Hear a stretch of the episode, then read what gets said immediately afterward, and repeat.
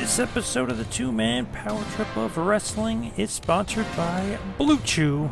Let's talk about something we could all use more of right now. That's right, sex. Great sex. Guys, now you can increase your performance and get extra confidence in the bed. Listen up. BlueChew.com is the place to go. That's right, blue, like the color blue. Blue Chew brings you the first chewable with the same FDA approved ingredients as Viagra and Cialis.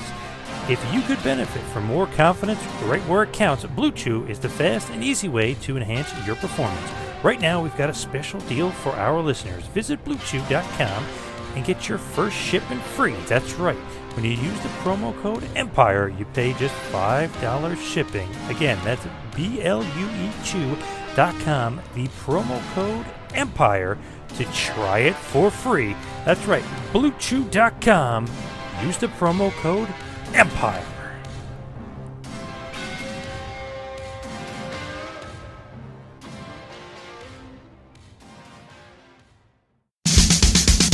The upcoming presentation is a two man power trip of wrestling podcast production. What's up, guys? It's the phenomenal AJ Styles. You're listening to the Two Man Power Trip. Hi, folks. I'm WWE Hall of Famer Hacksaw Jim Duggan. If you'd like hearing knock knock jokes or jokes about your grandmother, go somewhere else. Oh! Oh my god, this is Joey Styles, and you're listening to the Two Man Power Trip Podcast. This is Cody Rhodes, and you are listening to Two Man Power Trip. Good. How you doing, Chad? Hey, Johnny. Cool, man. What's going on? We ready to go or what? Uh, This is a uh, special visitor to Hardcore Legend, Mick Foley. It was a very rough feud to go through with Rick. It was a very bitter feud, too. He certainly didn't like me at that time, and I didn't like him, and we were both trying to be at the top. I don't do many wrestling shows anymore, probably because I'm a bit ignorant. You guys probably know 10 times more than I do. Look, Mean Gene, I can't beat me. I'm the greatest of all time. And I would say that. And every kid up, they knew they could kick the shit out of me. At this point, well, I'll be at a signing, and little kids will come up to me and throw up the click sign or talk about, oh, your ladder match with Shawn at WrestleMania 10. I go, wait a minute, you weren't even a glimmer in your dad's eye. But yeah, bro, it's really flattering and, and amazing and humbling. Great talking to you guys. It's been your pleasure. They've worked in and around the wrestling business. They've studied thousands of hours of wrestling, and now they bring to you the greatest legends, Hall of Famers, creative minds, and both current and future stars of pro wrestling. They are Primetime Pod and Chad, the two man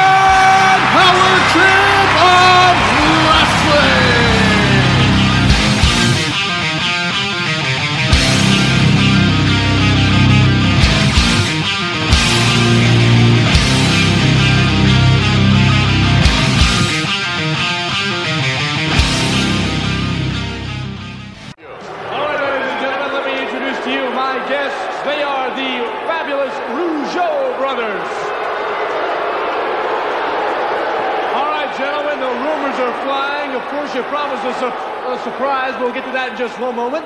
Let's get to the rumor, though, Jacques Rougeau. Word is you're going to be putting up a for sale sign on the lawn of your home in Montreal, Quebec, Canada, and actually moving here to the United States. Is that true or false? Isn't that great?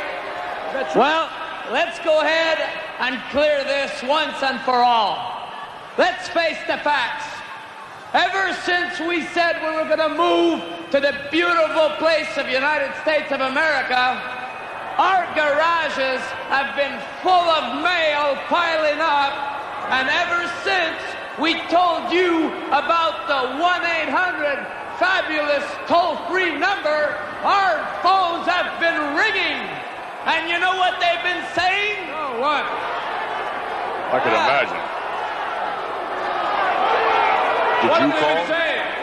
They've been saying, please, fabulous Rougeau brothers, move next to my house and be my neighbor. Do you think he's Mr. Rogers now? Won't you be my neighbor? Let's give you the surprise. You promised us a big surprise. Just what is this big surprise, Raymond? Well, you know, since we've been in such great demand all over the world, the, pot, the contracts have been piling up so much we don't seem to have the time to get to them. So obviously, we needed managerial assistance. And you know, we've been telling you, beautiful people, how much we really love you. Well, we're going to prove it to you. We have chosen one of yours Chosen? to manage us. They're foreigners. Whom have you Come on. chose? We have chosen the most fabulous manager in the world today. Let us introduce him to you, Jimmy Hart. Oh, no. That's right. Come on out, Jimmy. Oh, Come on no. out. Now, that's about as American as you can Let's get, give I him a think, big man. one. Get to the bottom of this. That's a surprise, all right, to the Hart Foundation, I'll tell you that. But Jimmy it's not a good one. Manager tag team. What? Well, first of all, I am so excited about being chosen manager of the fabulous Rougeau brothers, baby. but you see, technically and legally, I still am the manager and still have a contract of the Hart Foundation. I still own a piece of their contract. But I am going public. That's right, I am going public with this announcement. Because of Jacques and Ramon, the fabulous Rougeau brothers, I am going to give you personally 50-50 shares of the Hart Foundation's contract. Wow. That means the Rougeaus will You know make money means, off the Harts. That means every night you will get paid double. Double. Let me tell you something, believe Hart this. This has never been done just like before. SummerSlam 88. I am going to tell the fabulous Rougeau brothers everything I know about you. I am going to squeal like a canary. I'm going to tell them all of your strong points. And you don't have very many strong points. And I am going to tell them all of your weaknesses. And believe you me, they have a lot of weaknesses. And I promise you this, Hart Foundation, you will never, ever become World Wrestling Federation Tag Team Champions again. Long live the Rougeau brothers! All right, the big news. The Rougeau brothers My have in goodness. fact hired the Mountain the South. USA! USA! What? USA! I can't believe. Uh, we'll be back. We'll be back. Hello and welcome to another a two-man power trip of wrestling flagship interview episode, a part of the two-man power trip of wrestling's podcasting empire. I am your host, JP John Paz. And of course, this episode today is with an absolute wrestling legend, Raymond Rougeau from the infamous Rougeau wrestling family. Course, everyone probably remembers Raymond Rougeau, part of the fabulous Rougeau brothers, along with his brother Jacques Rougeau Jr. And if you didn't know, Jacques Rougeau Sr. was also a legendary professional wrestler, really in Montreal, Quebec, Canada, an absolute god, as was his brother Johnny Rougeau, who was the uncle of Raymond and Jacques, but really the focus of the interview today is primarily on Raymond and what his career was all about and his kind of run through wrestling when he started out at a very, very young age. Got trained a bit by his father and then, uh, you know, a group of others, and how he kind of slowly went through the wrestling business and really, really kind of made his name for himself and made it easier for his brother Jacques to have a successful career in wrestling as well, since Raymond is the older brother by about five years or so.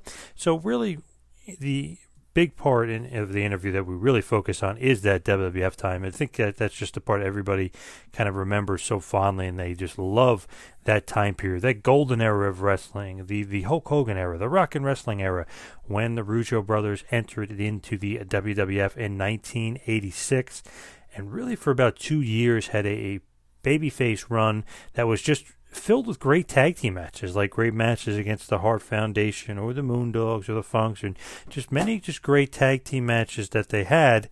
But it was like, what are they doing? You know, where are they going with them? Where can they go from here? And you know, they did have a almost WWF World Tag Team title win as babyfaces in 1987 in Montreal, Canada. So it was one of those things where like, oh, they kind of teased it and it was great and the crowd loved it and they were tag team champions, unrecognized tag team champions for a, a little bit of time, but obviously the titles were awarded back to the Hart Foundation once they figured out that they used Jimmy Hart's microphone interfere in in the finish of the match, and they changed it. But we learn obviously this was all concocted very ingeniously by Pat Patterson, who ran the idea by Vince, and the Rougeau brothers loved it.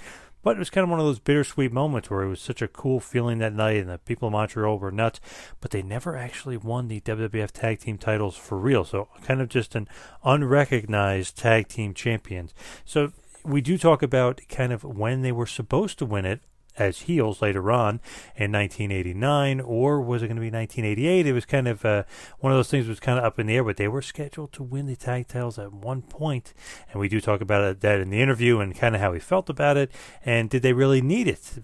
But and more getting into kind of the other meat and potatoes of the interview, we do talk about the Fabulous Rougeau brothers as a heel team, and when they do turn heel about two years into their WWF run, and how awesome that turn was, and the All American Boys theme song, being from Memphis, being with Jimmy Hart, being those crazy heels with the great color, you know, that, that great kind of teal color of those capes and those jackets, and really just kind of being smarmy, sarcastic, patronizing heels.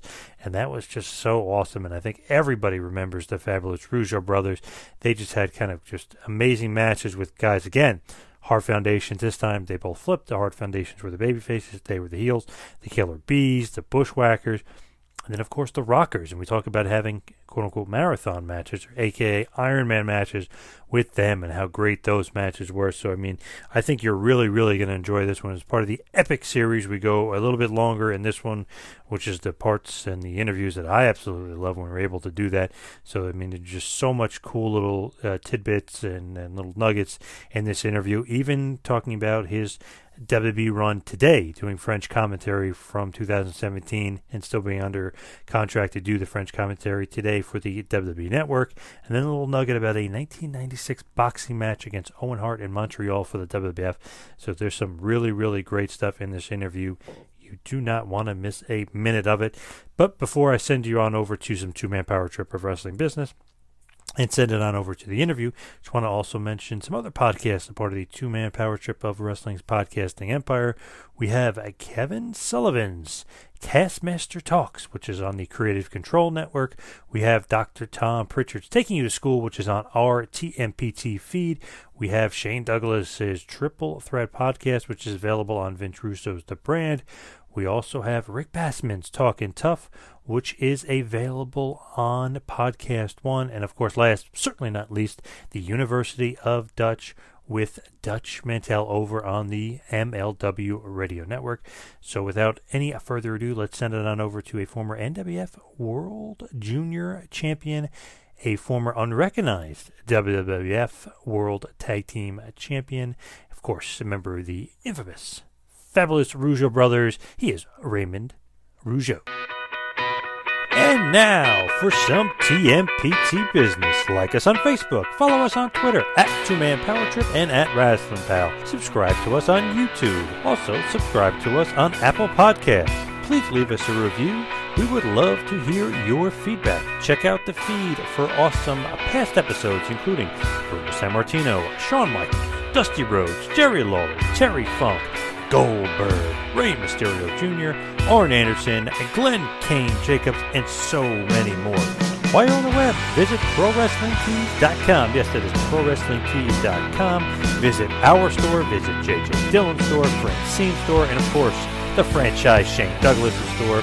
For all you Android users out there, find us on Google Play and Player FM. For all you iOS users, check us out on TuneIn Radio, Spotify, iHeartRadio, Podomatic, and now Stitcher. And of course, check out the Empire. Yes, that is the TMPT Empire now. TMPTEmpire.com for all the latest and greatest on the two-man power trip of wrestling.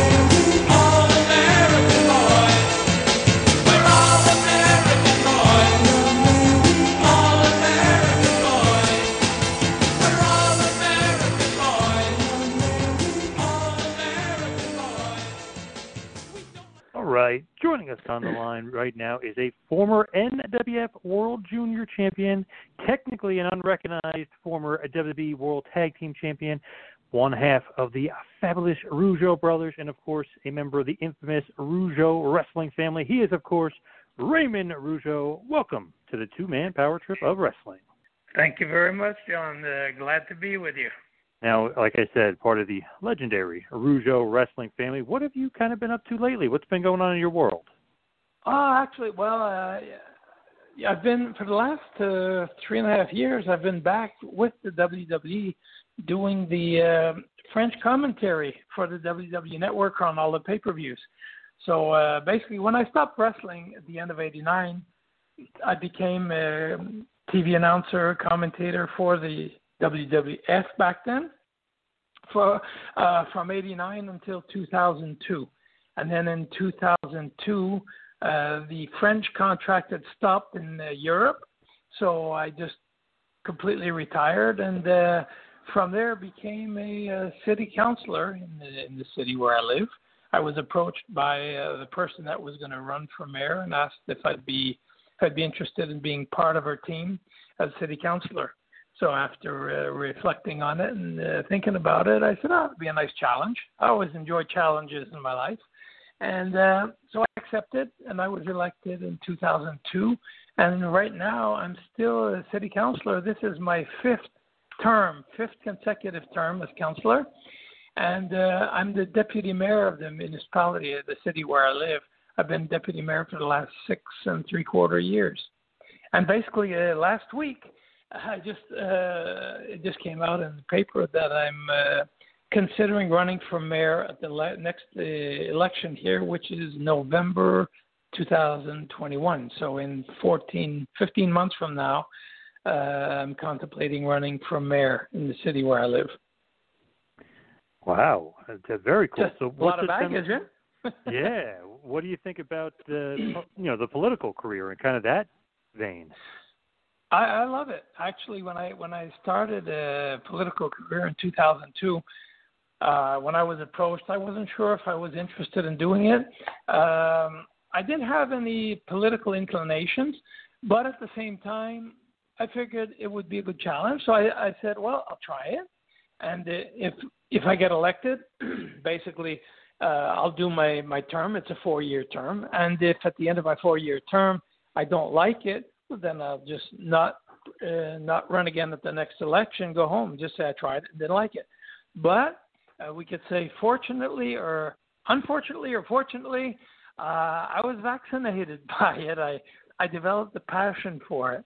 Uh, the thing is, what I enjoy about um, municipal politics is it's the level of government where you're the closest to the citizens that you live with in your in your city.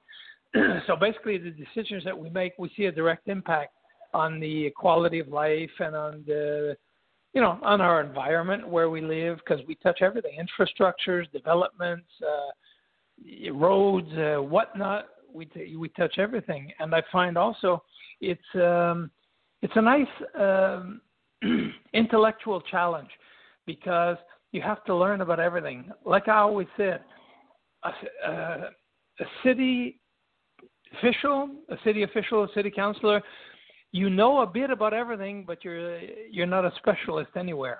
You know, like we we talk about the developing new roads. I know how basically the foundations go and this and that, but I couldn't go and build a road for you. Uh, as far as uh, developing new um, apartment buildings and you know infrastructures and stuff like that, I know I know a lot of. But then again, I'm not an architect and I'm not an engineer. So and we have to make we we make decisions, um, sometimes multi-million dollar decisions. So we have to get all the information from lawyers, architects, and whatnot, engineers. And then you know we make decisions whether we accept whether we modify what they're doing or request that they modify it. So it, there's it, there's always something that's challenging. You're always thinking you're always con- uh, consulting with you know like i said professionals. So you're always gaining new information so that, that's basically what i like about uh, the municipal politics And you also mentioned coming back to the WWE announce table, so to speak, doing French commentary back in 2017, a part of the WWE Network. How did that kind of come about? How did you get asked to come back? Yeah, well, basically, um, like I said, in 2002, the contract we had in France uh, the, terminated. There was nothing left in French. And uh, at that time, I was about right for it also. Cause, you know, I'd been on the road a lot, traveling and this and that. And um, so basically, it it was a welcome welcome time in my life just to come back home, sit down, and not have to, to go to the airport every week or every three days to fly somewhere. so for for 15 years, I was just away from it. In 2016, I got a call from uh, Stamford asking, uh, like, because the WWE Network had just got into France, and France and Belgium and whatnot. so they asked me if I'd be if I'd consider uh, coming back to do the French commentary, actually with my broadcast partner that I had done it with for years, uh, Jean Brassard, and um, I was like, wow. And uh, my first question was, what's the schedule? you know, so basically, uh, I spoke with the producer, and he told me, Ray, he says.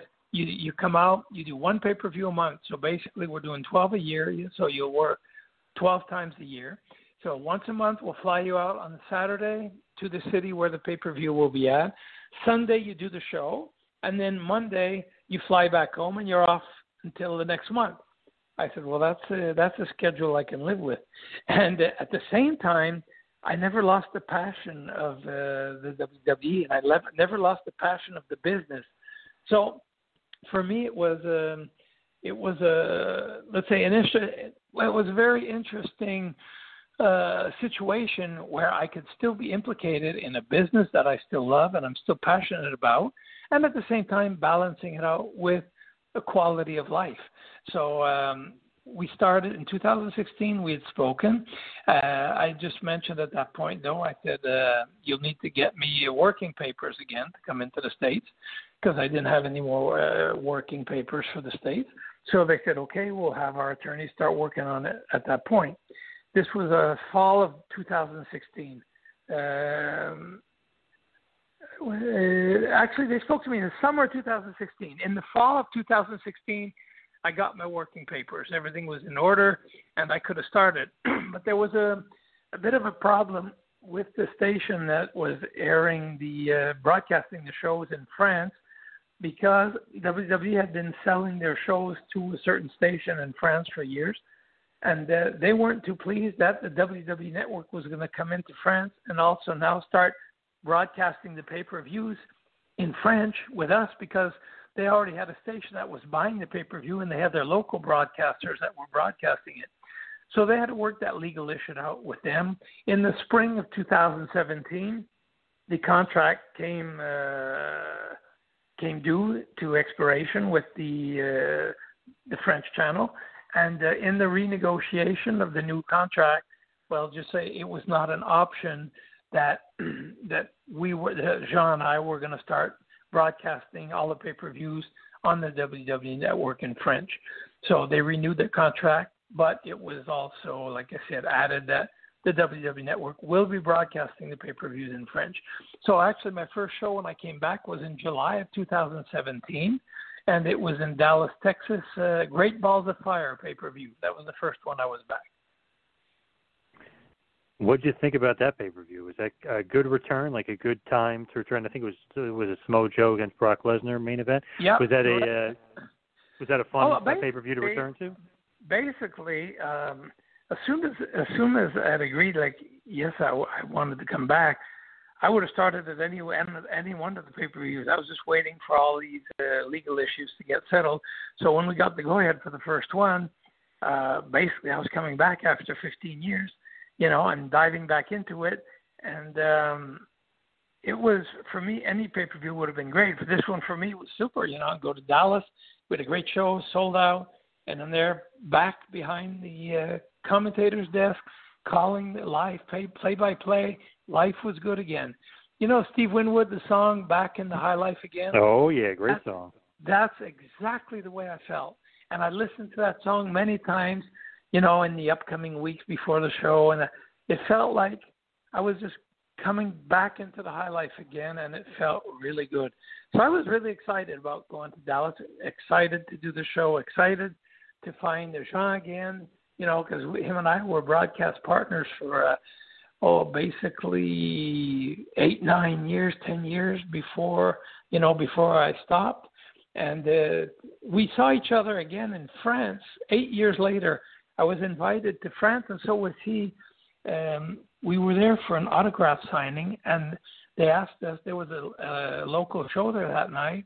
They asked Jean and I if we do the play-by-play live, but it wasn't televised. It was for the building, the people there.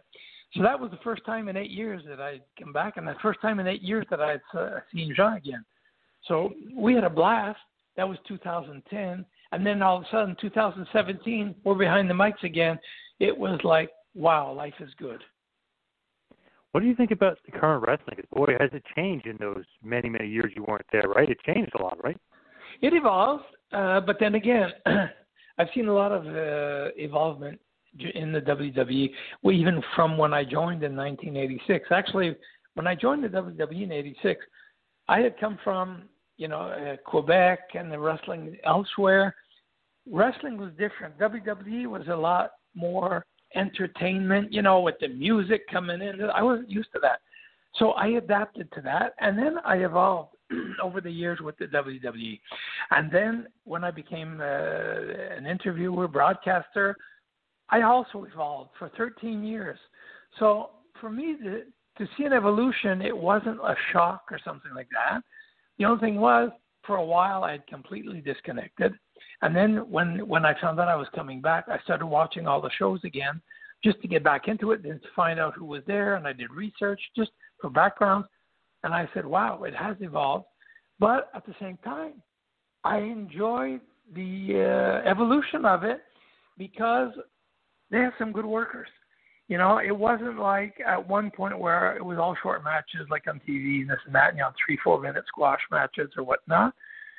They're having good matches. And I was impressed with the level of talent that they had. And what, you know, what really um, blew me over was the, the evolution of the women. Because when I had left, it was only the beginning of the women's evolution and stuff. You know, it was more like the divas, you know, and stuff like that. When I came back, they had really women wrestlers. I mean, they were superstars to this at the same level as the men were, and I, I wasn't even surprised when they had that first Evolution pay per view that was an all women pay per view. And to be honest, I was flabbergasted when I saw the quality of the matches they put on, the, qual- the quality of talent that they had there, the level of talent. I was like, wow, have they come a long way, you know? And the matches with the guys, you got, you know, guys right now like Seth Rollins, you got Kevin Owens. You know, Kevin Owens, different type of guy, right? You look at the his physique and stuff. He's not the typical WWE physique, but at the same time, that guy has charisma. He's great on the mic. He's a great worker.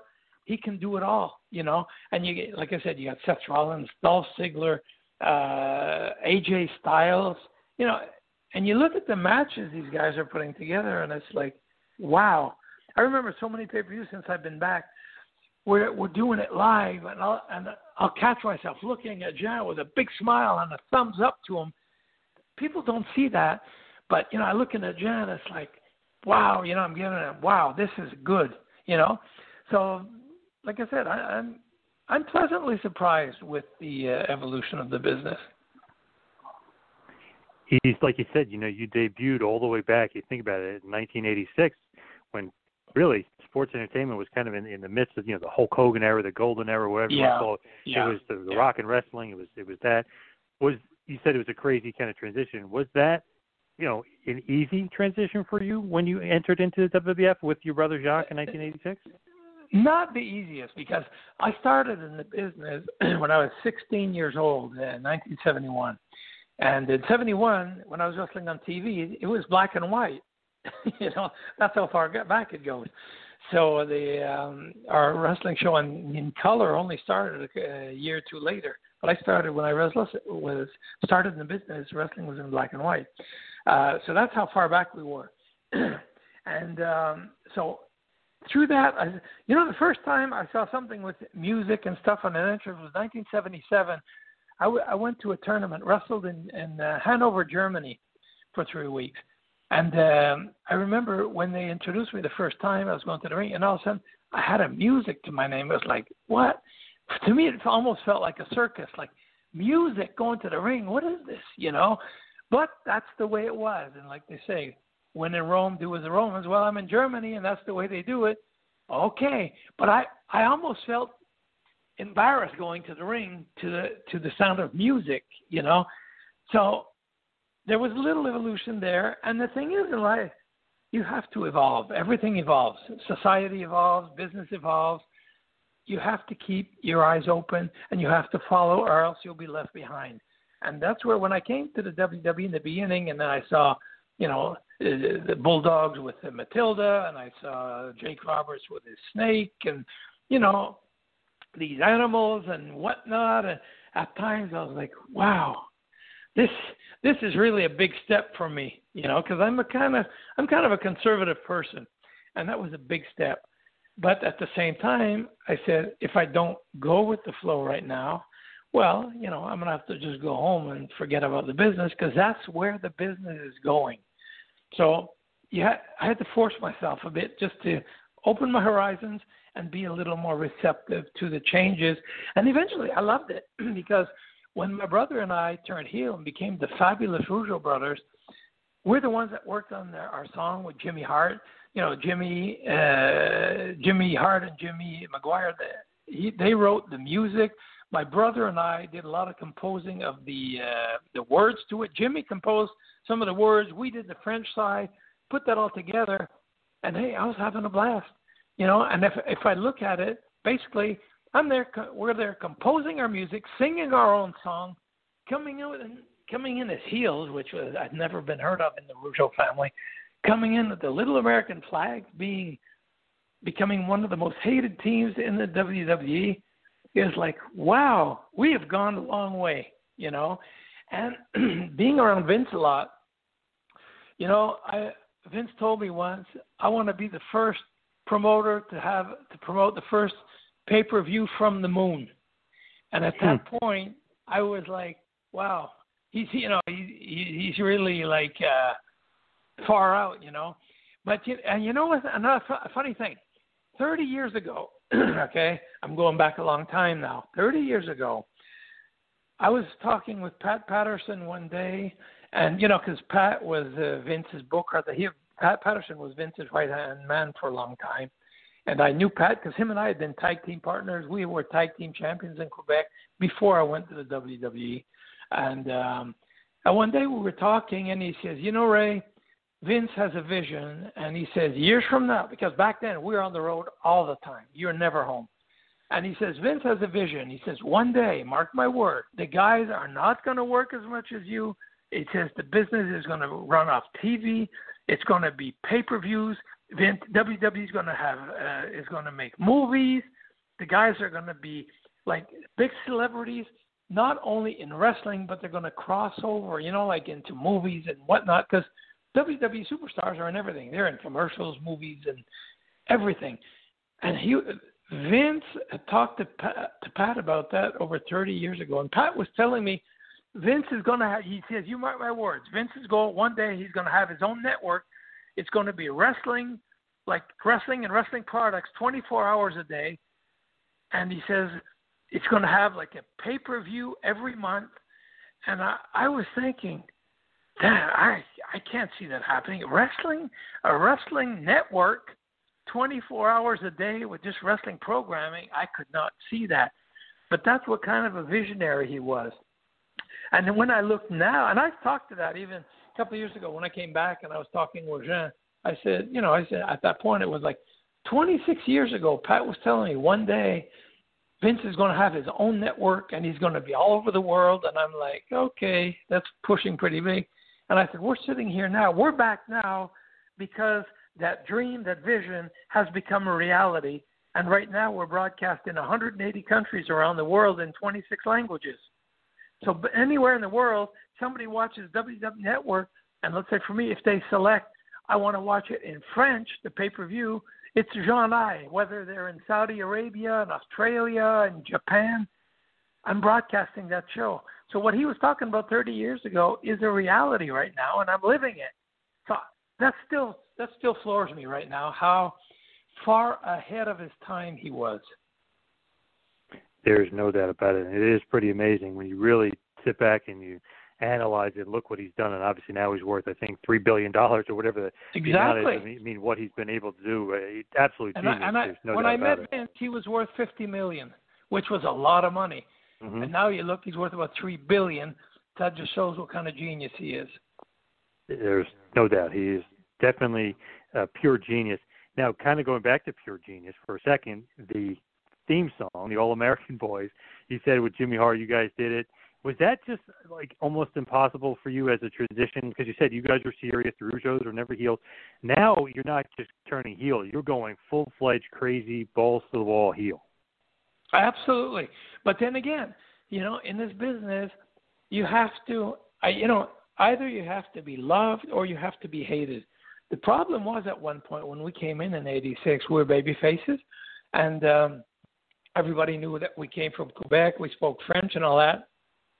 And uh, you know, we all know the uh, American people are very patriotic, which is not anything wrong. You know, uh, there's nothing wrong with that. But at the same time, they didn't want to see themselves being cheering for somebody that comes from a different country, but also speaks French. So we were like caught between two chairs. We were caught in the middle at that point. And uh, in 1987, that's when my brother and I started thinking. You know, we realized it because we go to the ring. You had maybe 60%, 65% of the fans would cheer for us, but you had 35% that were like, or even let's say 15% that were like, well, kind of indifferent because they didn't want to cheer for us because we were like considered aliens, like. And uh, then you had the rest that really didn't want to like us because we spoke French. So we said, look, we're caught in a difficult situation like that. We started talking about it, and all of a sudden, it's funny because one day, the two weeks before we spoke to Vince about it, an agent says, "Hey guys, uh, Vince would like to fly you up to Stamford. He wants to talk with you guys. Wants to have a meeting." So we said, "Okay, fine." We didn't even know what it was about. So two weeks later, we fly up to Stamford. We're sitting there, and Vince goes, "Hey guys, how you doing?" We're doing great, Vince. How are you? We start talking, and he says, "Look, I have an idea." And he says, "If you don't feel comfortable with, it, that's fine. I respect that." And he says, "Would you consider turning heel?" And my brother and I both turned and looked at each other and started laughing because we said, Vince, you won't believe it, but we've been talking about this for the last two weeks. And that's where it started to evolve. And that's where Vince came up with the idea of a slow transition and how we just, you know, keep saying how much we love the United States of America and we want to move there and come out with the little American flags. And I, at that point, I was wondering, I said, You sure, Vince, that's going to work? He says, Take my word for it. Trust me. Because I was thinking, you know, you make a heel turn, the traditional heel turn. You know, we'd have a babyface match, turn on the babyface, and all of a sudden we turn heel. But he says, No, do it, and we'll do it over like three months. And believe me, trust me, you're going to see, they are going to hate you guys. So we said, Okay, let's do it. we started that way. And, uh, you know, to be honest, that's the most fun I had in the business when we turned heel, because you can be a lot more creative.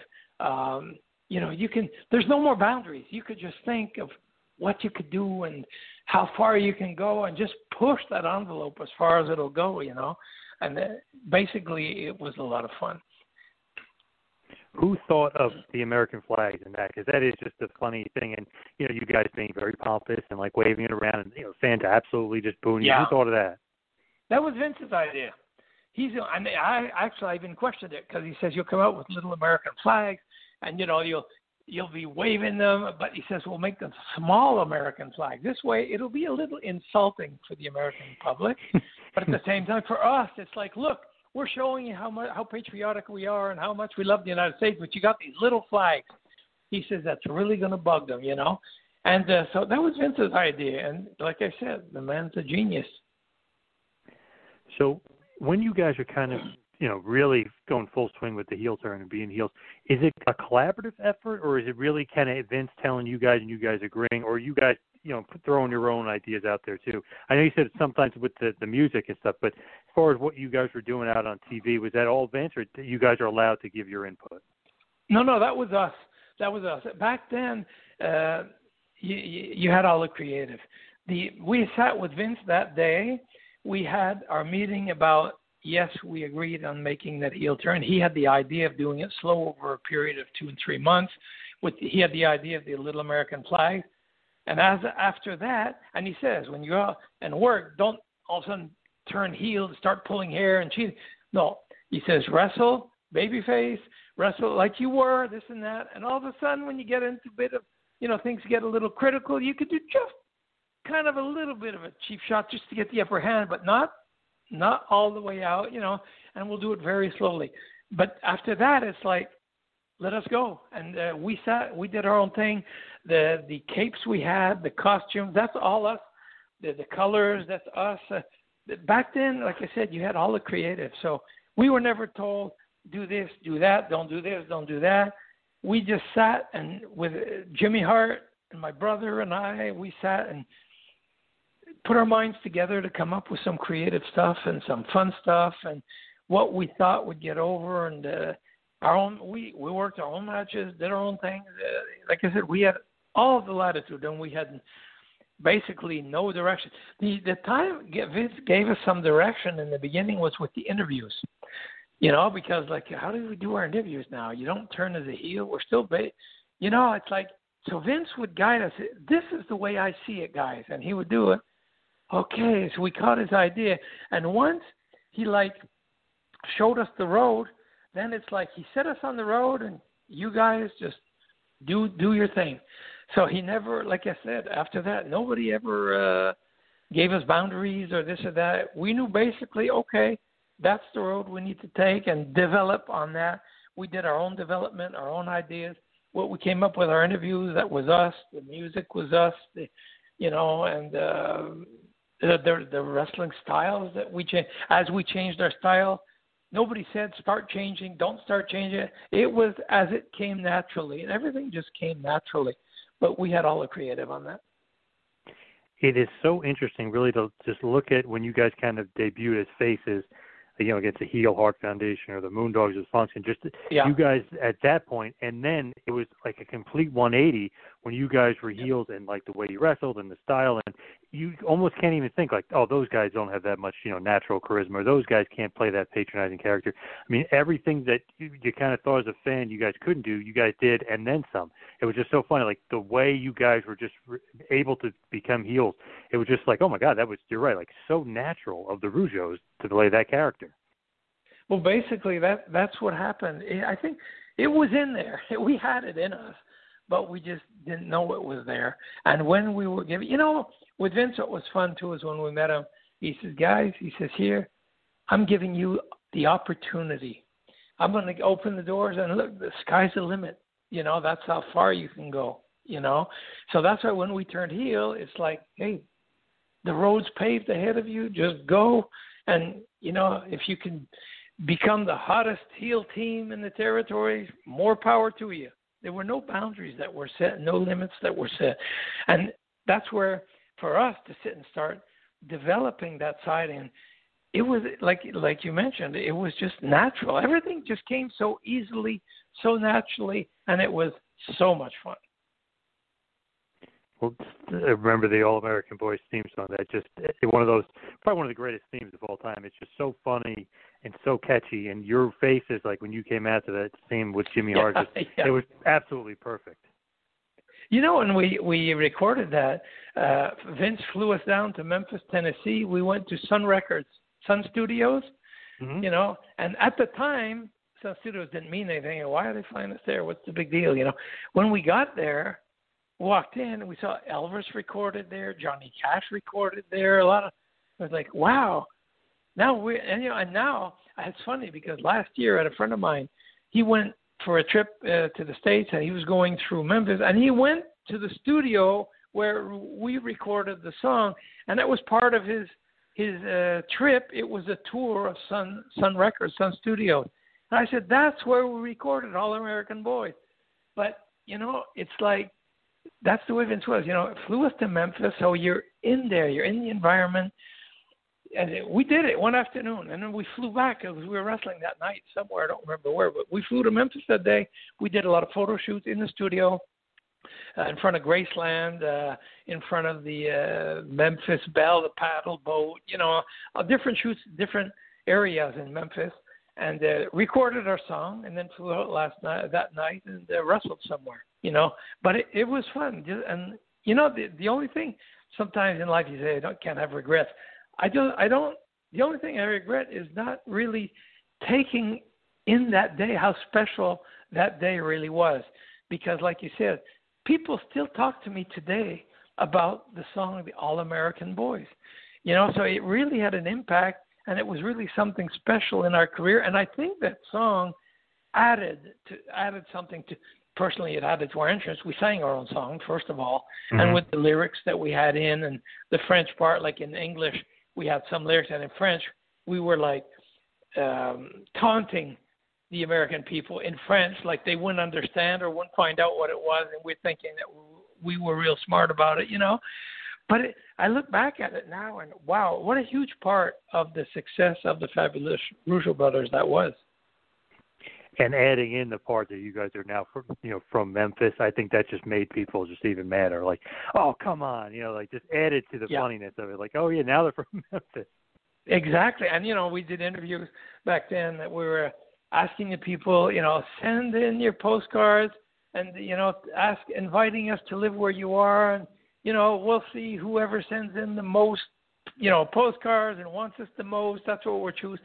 People were saying, "Go back home, frogs and whatever." You know, we hate you guys. And then we kept saying in an interview, we were getting thousands and thousands of letters, you know, for people wanting us to be, you know, come in and say, please, fabulous Rougeau brothers, be my neighbor, you know, and people were like, but we were having so much fun with that. And eventually, like I said, we had chosen Memphis, Tennessee, you know, it was fun. It is great, and also a part of like that era of wrestling is the tag team division in the WWF at that point was just so stacked. You know, whether it yes, be it the was. Hart Foundation or the Killer Bees or even the Rockers or the Bushwhackers. I mean, there were so many yeah. great teams for you guys to work with, right? Absolutely. You know, we had I loved working with the Hart Foundation. Uh, they were a great team, and uh, you know, I can't can't pass uh, besides the angle that we did with the Rockers with Shawn Michaels and Marty Jannetty. I mean, we we went around the world with them and we drew some hell of a crowd. You know, we did some matches with them because even back then, I mean, Shawn was a hell of a worker, you know, and uh, we did some matches back then. It was called marathon matches. Nowadays, it's called Ironman matches. But I remember Pat came up with that idea because Pat knew that we could wrestle. You know, I had done some hour matches with Pat Patterson because he had turned heel on me in Montreal, and then I did some matches him me against him, and we did we did some hour matches together in singles, and uh, he knew I could do them, and uh, so he says, Ray, I have an idea. I'd like to do some marathon matches with you guys and the Rockers. I think you guys will tear the house down. And I was like, sure, I have no problem because they were great workers. And I remember back then, Shawn Michaels says, an hour? I could never wrestle an hour. What are you talking about? And I told him, I said, Shawn, relax. I said, you know, look, we'll sit down, we'll go through it. And I said, you know, just follow us and uh, things will go great and this and that. And finally, we did, we did probably about 10 or 12 of them in different cities. So, and they put us on last. And uh, when, when we go, I say the last 25 minutes of the matches, people were standing all over against the the guard railings and they were like screaming for the last 25 minutes of the match. And what we do is we go to the end of the one hour time limit and we'd wind up having it maybe one fall to one fall or two falls to two falls. We'd go to sudden death overtime. And then we'd wrestle another average, you know, between 12 and 20 minutes, 15, 17 minutes. So basically, our match would be like an hour and a quarter, you know. And then finally, the, you know, the baby face went over. People went nuts. The place, you know, was blow the roof off the place, you know. And we just had an hour and a quarter match. But you know, we had the guys to do it with, and like you said, the talent was stacked back then. Uh, you know, the level of talent was just amazing. Man, when you think back at that division, it's just crazy because you, you got guys now, you know, some um, some writers saying that right now they have the best tag team division, and I just think about that WWF division. I was like, nothing. I don't know. Is is maybe there's some other great generations of teams, but I don't know about anybody beating that WWF uh, era of yeah. teams. I mean, it's just so well, many yeah, good well, the teams. Thing is, the thing is, John, like we said before, the business has evolved. If perhaps if you took the teams from back then, put them with the wrestling today, maybe it wouldn't be as strong as it was.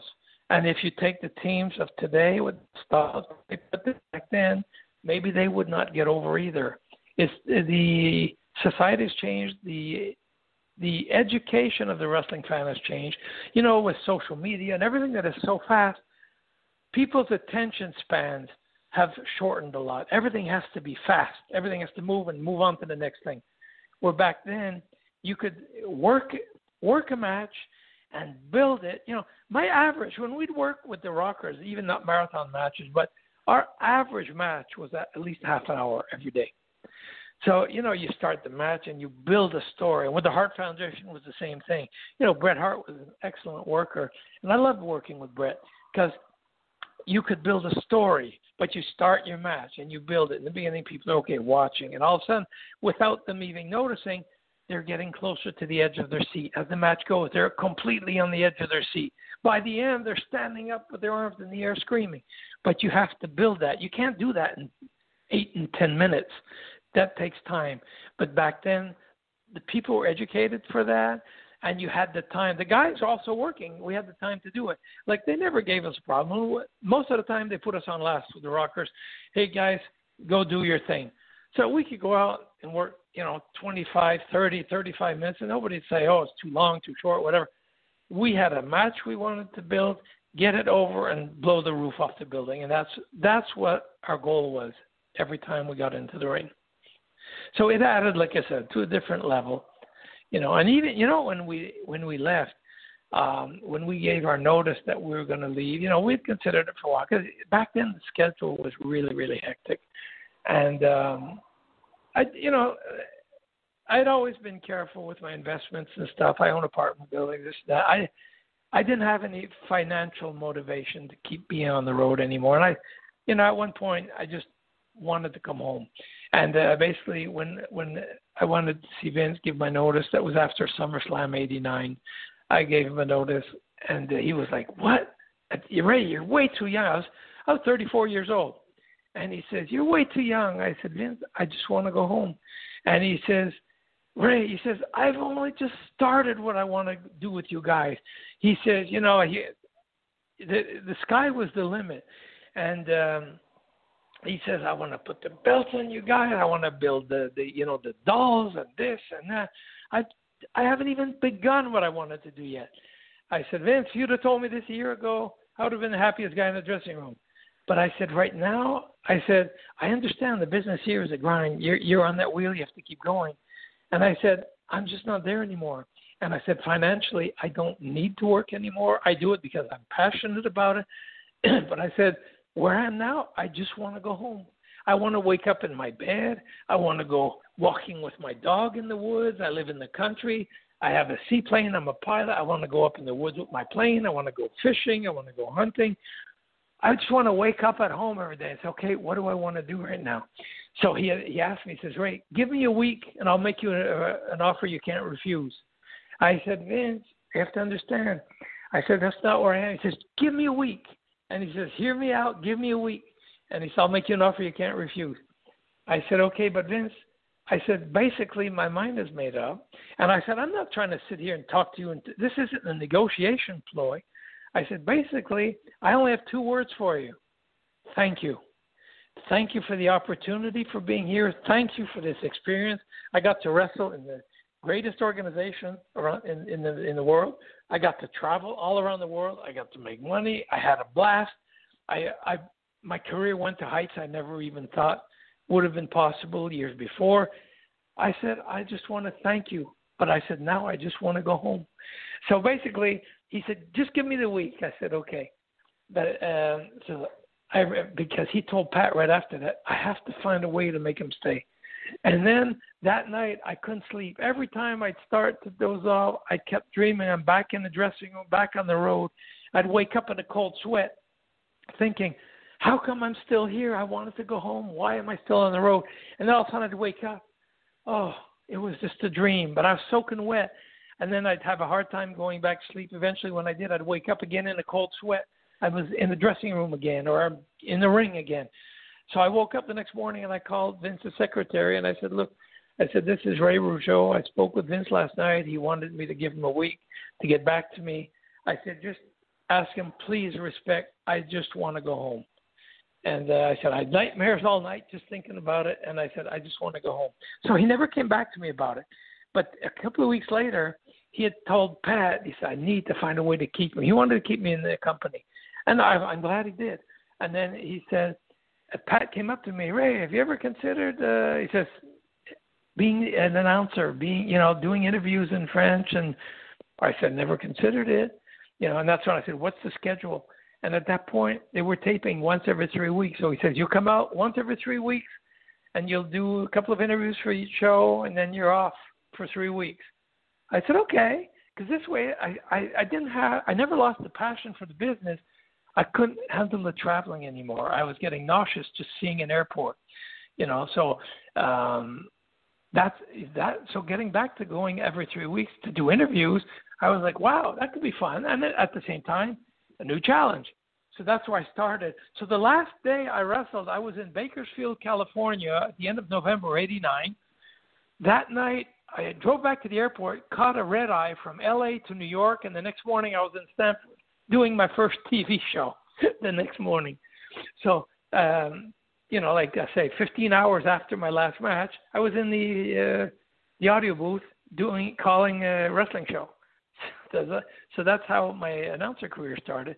And to be honest, best thing I ever did. I have it. A, I'm having a blast. I had a blast doing it, and uh, what an evolution! It gave me another 13 years with the company. You know, so it was fun. Now you do actually wrestle the Bushwhackers at Royal Rumble 1990. Technically, That's I guess correct. your last. So I guess No. he he convinced you to do one more match after uh, you know basically a month or almost two months you, off. You know how it, you know how the saying goes. Just like when I thought I was out, they pulled me back in. Yep. Basically, my decision was final that I was leaving the business, wrestling. I mean, Yep. but um, we finished at the end of '89, and uh, you know we're two two months away from Royal Rumble, and uh, Pat came up to us and asked, "Look, Vince asks, you know, could you guys come back for the Rumble, you know, and you'll be with the Bushwhackers and all that, please, you know, he'd really appreciate it." I said, "Hey, no problem." You know, I was like Vince. You know, a lot of people have had a lot of different things to say about Vince. Personally, I only have respect for the man. Uh, I consider him a friend. I went through a, a, a divorce back in 1997, and uh, it was a little- it was a bit of a different difficult time at that point. And uh, Vince heard about it, and he said uh, we're at a pay per view in the in uh, New England somewhere. I can't remember if it was Boston or Providence. Anyways, we're at a production meeting in the afternoon. As we left, Vince says, uh, "Ray," says, "How you doing?" I said, "Fine, Vince. How are you?" He says, uh, "Do you have a chance later?" I said, "I'd like to have a talk with you." I said, "Okay, no problem." So I didn't know. I had no clue what it was about. So a little while later, um, an agent came. He said, "Vince wanted to see you." So he took me into his office, just him and I. He says, "I heard you're going through a bit of a rough time right now." I said, "Well, yes, I am, Vince, and thanks for asking." He says, "You want to talk about it?" I said, "Well, you know, it's not much to talk about." And like I said, it was a difficult time. So he stayed there talking with me uh, to make me feel good and uh, to cheer me up. And all of a sudden, I remember Kevin Dunn knocked at the door, and it was a live pay per view that night. He says, "Vince, we need to talk to you. We have a problem or something." He says, "Not right now." He says, "I'm with Ray." He said, "Okay," and he left. He closed the door. We're there. Another 15, 20 minutes later, knocks again. Kevin says, "Vince," he says, "Could we please talk to you?" He says, "We need to talk to you." You know, he says, "I told you, Vince." Uh, he says, "Raymond is my priority right now."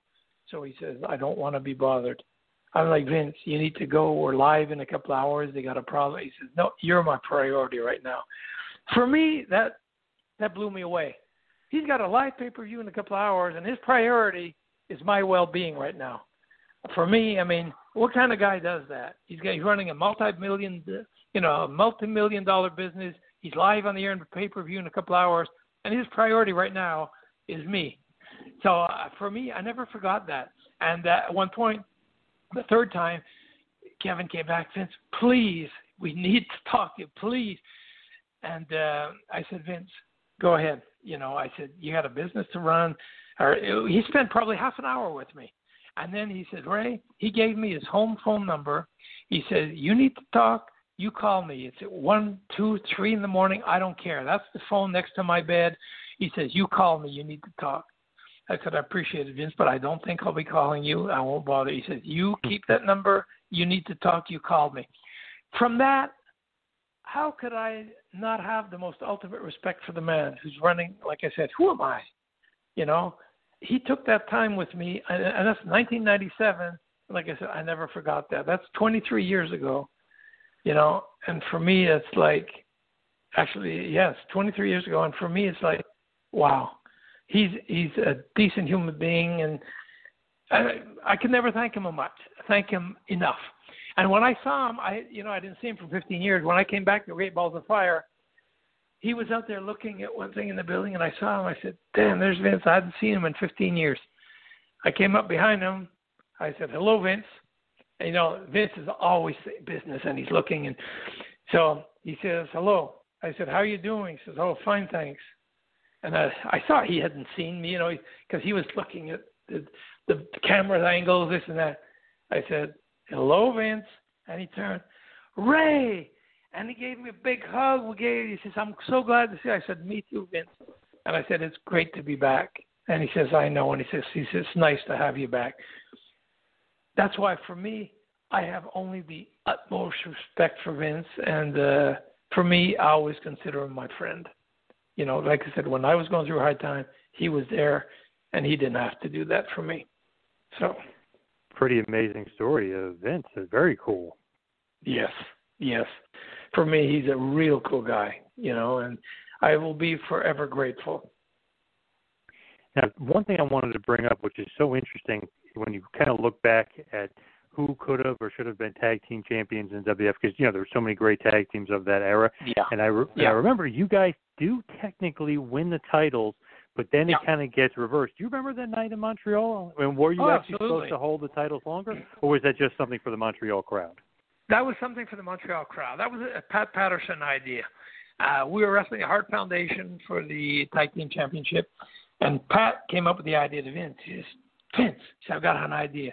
He says, what if we do a thing where the Rougeaus steal the belts, like win the belts from the Hart Foundation, you know, because uh, Jimmy Hart was going to use the megaphone, hit one of us. We hit him. The megaphone fell. The referee was turned, pushing one of the, you know, pushing someone back. We pick up the megaphone, boom, hit one of the Hart Foundation, throw it out. The referee turns around, we cover one, two, three. The the roof blew off the Montreal Forum.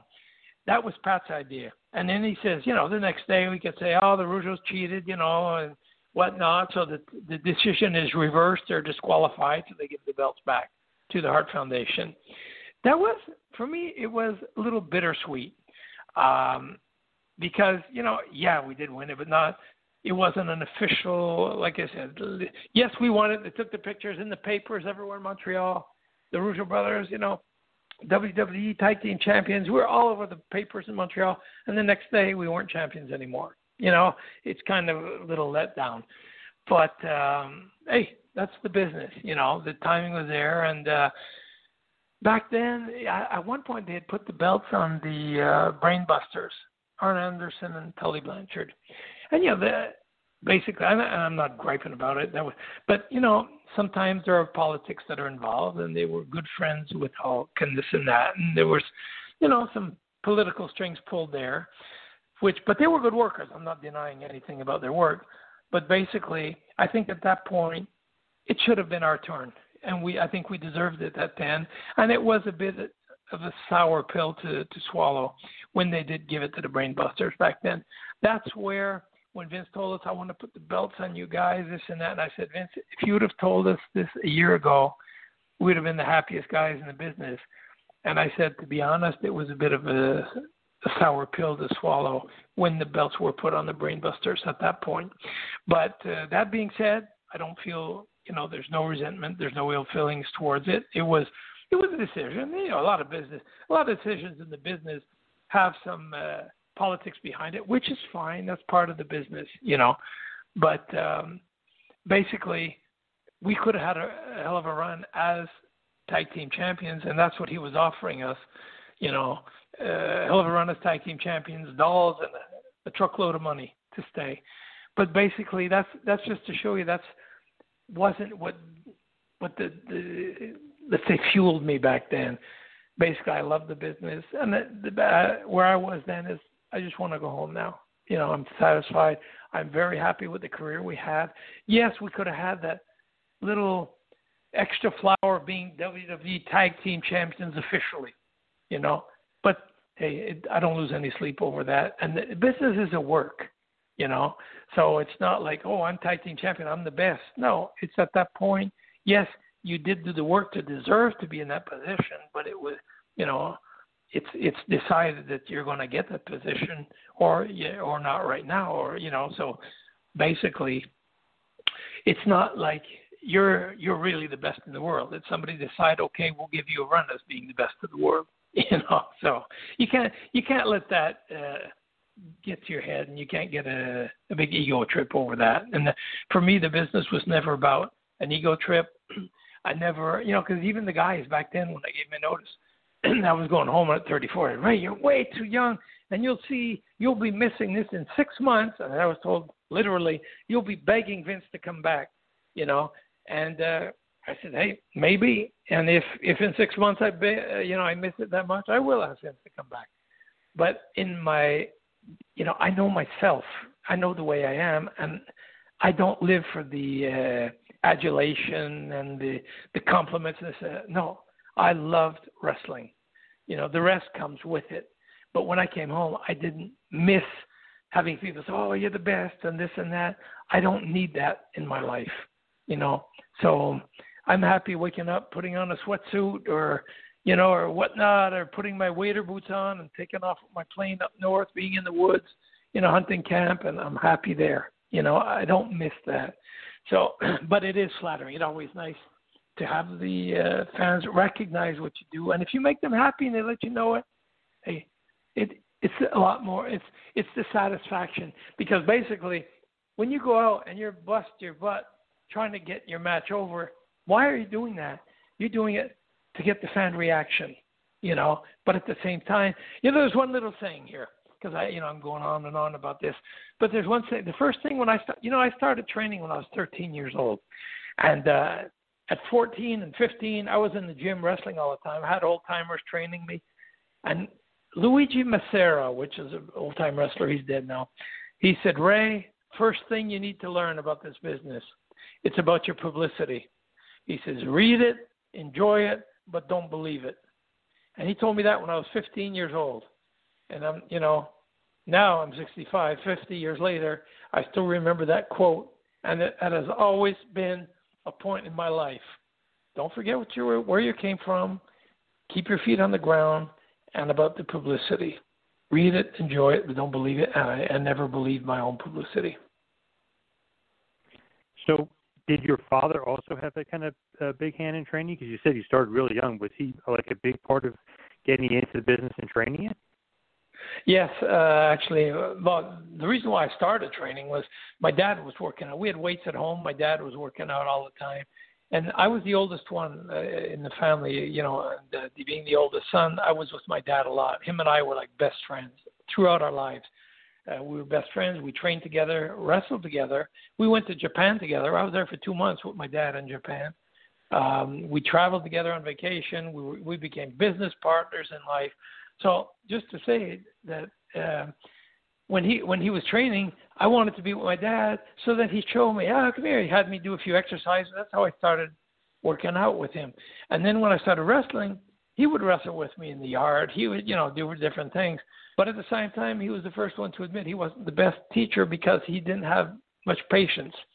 So that's why we had uh, Luigi Macera and two Mexican wrestlers train me a lot.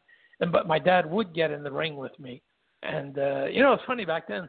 Wrestling was, let's say, a lot stiffer. You know, uh, sometimes matches like you say, okay, is this a work or is it not a work here? You know, and I remember uh, it was very you had to to bring make it as credible as possible. And I remember my first time I got in the ring, my dad showed me how to lock up. My dad was pretty snug too. He's six four, two forty five, and he was snug. And um, he showed me how to lock up and lock out tight, you know, until we start pushing. So he says, "Okay, you push me in the rope." He says, "Now the referee tells you to break. What do you do?" So okay, I let him go and I put both my hands up like I'm breaking. He gave me a slap across the face. Boom. And I was like, "Whoa." And then, yeah, it, actually, I got teary eyed about it. I was, you know, 15 years old. He says, protect yourself at all times. So after that, no need to say when he said, okay, let's do it again. Pushed him in the ropes. He says, break. I came back. I had my hands up like a, prize fighter, you know, my left and my right, blocking any incoming blow that would come in. That's how my dad taught me about the business, you know. So he did he did train me a bit, but like I said, most of the uh, wrestling and stuff were was Luigi Macera and the two Mexican guys, Pepe Villa and Jose Correa. Now, obviously, the legendary Jacques Rougeau Sr. and his brother Johnny yeah. Rougeau, huge in Montreal. So, is that just thinking about that? Is that a lot of pressure getting into the business when that's Uh, your family? yeah. You know what I mean? Absolutely. Uh, Like when I came in, I was 60. I just turned 16 years old when I did my first professional match. And like you said, my uncle Johnny and my father were both huge names uh, in, in the province of Quebec. And uh, by coming in, all the publicity was made about the um, the future of the Rougeau family, the latest of the Rougeau, you know, the new generation coming in. So there was a lot of publicity built on me. So coming in, yes, I drew. But the first night that I wrestled, it was an arena that held about 2,500 people. It was sold out. So I come into that arena, 16 years old, and it's sold out. And when I came in, my knees were shaking together. I was so nervous, and the the place went nuts. now the thing is, yes, like I've said uh, in the past, the Rougeau name opened doors. Uh, you know, it created interest because of the reputation my father and my uncle had. But at the same time, there's also that perverse effect of the expectations are very high. So you come in, I'm a 16 year old kid that's never wrestled a match. This is my first match, and I have to come in and let's say be good. I can't afford to uh, be a rookie and a beginner and make rookie mistakes. That's why they had me in the ring wrestling for a year and a half before even having my first match. I was in the ring three days a week, three hours a day for a year and a half before coming in for my first match. That's beside working out on the weights and stuff, but in the ring. So when I came in, I probably had the experience of a guy that had been wrestling a year and a half, two years. So, you know, it added pressure, and I felt that pressure a lot when I came in because of the name. I had to live up to the, the reputation of the name. So, but at the same time, it makes you work that much harder because you don't want to let you let your family down. I didn't want to let my dad, my uncle down, and I didn't want to let the fans down. So I've always set a high standard, and I wanted to live up to the expectations, which I think I did. Do you think you made it easier on your brother, who's also obviously an excellent wrestler and great worker? You think you kind of made it smoother for him, kind of like okay, or maybe you made it harder on him, maybe? I th- I think it was easier for him when he came in because he ca- he started in the business 1977, six years after me, and uh, the business. You know how business goes through cycles. There are high cycles and low cycles. In 1977, the business was kind of in a in a lower cycle, so there wasn't that much attention on the business. Uh, the buildings weren't sold out. They were drawing decent crowds, but I mean, wrestling was not the talk of the town at that point. So that's where I was gone wrestling outside of the province. I was wrestling in Japan, wrestled in Germany. I was in Atlanta for uh, three years straight. You know, because business was slow in Quebec. Georgia so when my brother Wrestling. started, uh, yeah, absolutely, yeah. Back with Gordon Solie back then, and Tommy Rich, Dick Slater, Thunderbolt Patterson, uh, Ric Flair came in once in a while. Uh, you know, Angelo Mosca. You know, a lot of the guys back then. But um, the business was slower here. So when he came in, all the media wasn't there and all the lights weren't turned on. It was like he could start and be a rookie and it was okay because everybody wasn't looking at the business and it wasn't like, oh, the the new generation of Rougeau. No, that was me. So he came in, okay, so there's another Rougeau brother coming in. You know, so he didn't have that same pressure when he started. And he didn't wrestle long here because like I said, the wrestling was slow, so there weren't that many shows. So he wrestled a bit, but then he turned around and, you know, to his credit, at you know, at 17 years old, he got on a bus, went to Calgary in the Stu Hart's dungeon, and he started wrestling in Calgary to get experience. And then he went to Mexico. You know, he went on the road, went to Nashville, and you know, he went on the road to to gain experience, pay his dues. And when he came back, yeah, I think it was 1980. Uh, that's where him and I. Uh, he came back here. We weren't exactly on the same level yet. I was wrestling mostly main event here in single matches, and he was in the in the middle of the card. And the following year, that's where him and I started teaming up, and that's where the Rougeau brothers really started kicking it off. But you know, at that point, uh, you know, 1981, I was 26. He was 21 years old, and he probably weighed about 230 pounds. He was six three and a half, 230. So he, you know, he had gained mass, he had gained size, experience, and he was a good worker. And him and I complemented each other well because we had completely different styles. The, I have a style. My style is not as spectacular as his, and I don't have as much charisma as him on the mic.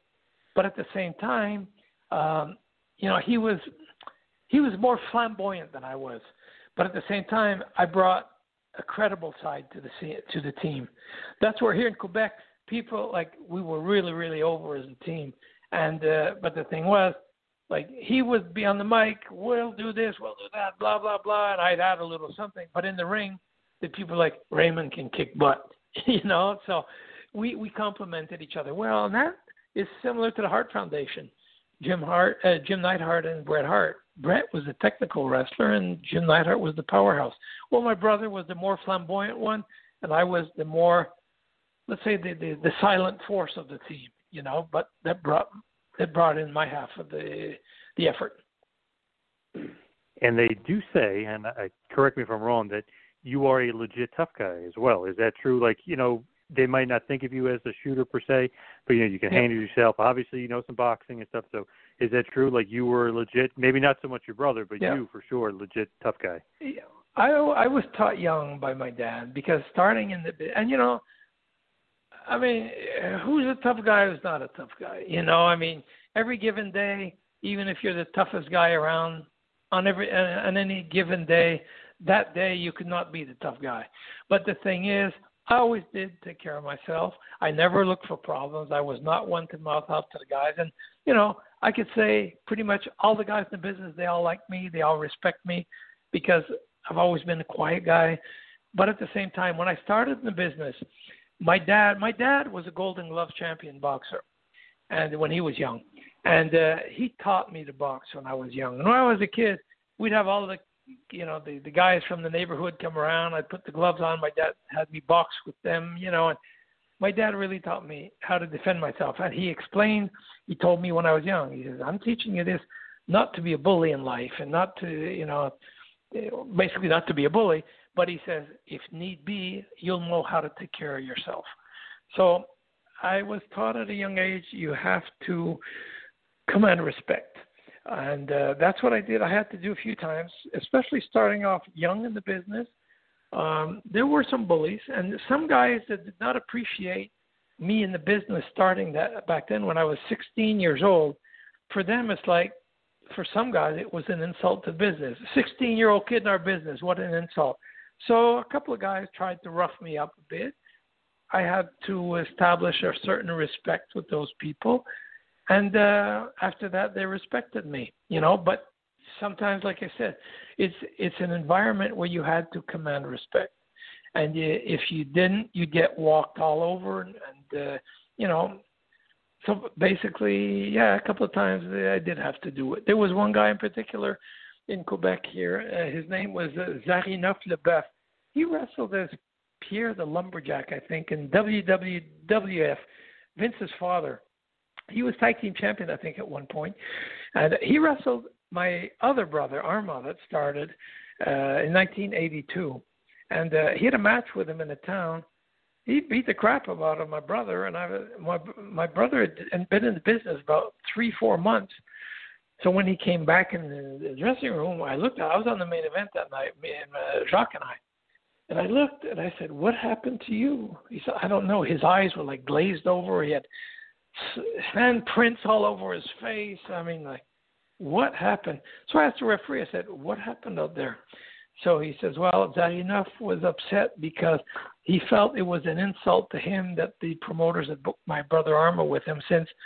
Zarinoff, you know, had a reputation. He was a big guy and this and that. And had been uh, he wrestled in Minneapolis, New York, and he's wrestling against my brother Armand that only had a few months experience. So he took it as an insult and into the ring. I mean, he, you know, he permitted himself some liberties on my brother that just started the business. So basically, a few days later, coincidence, you know, life, you know, karma. Uh, we're in the town wrestling. I'm wrestling Pat Patterson in the main event that night, and uh, in Zarinoff was on an earlier match against another wrestler who didn't show up. So then um, Gino says, "Geez, what am I going to do?" I said, "Gino, put me with Zarinoff." He says, "Ray, I can't do that. You're on the main event." I said, "Put me with him." I said, "It's personal." I said, "You don't have to pay me. This is personal." So Gino says, "Okay, no problem." He's like, "Okay, a match for the boys here." I went in that night, and when I got to the center of the ring, um, I told Zarinoff, you know how the referee used to come, the two guys come in the middle ring, referee would come Mhm. like give instructions. Yep. Well, the referee said he started giving the instructions. I didn't listen to it. I said, "Is that enough?" I said, eh, "You were uh, pretty strong with my brother the other night." So he says, "Yes." So what the f do you care? I said, "Well, basically, I do." And I said, "Tonight, I'm going to be too strong for you."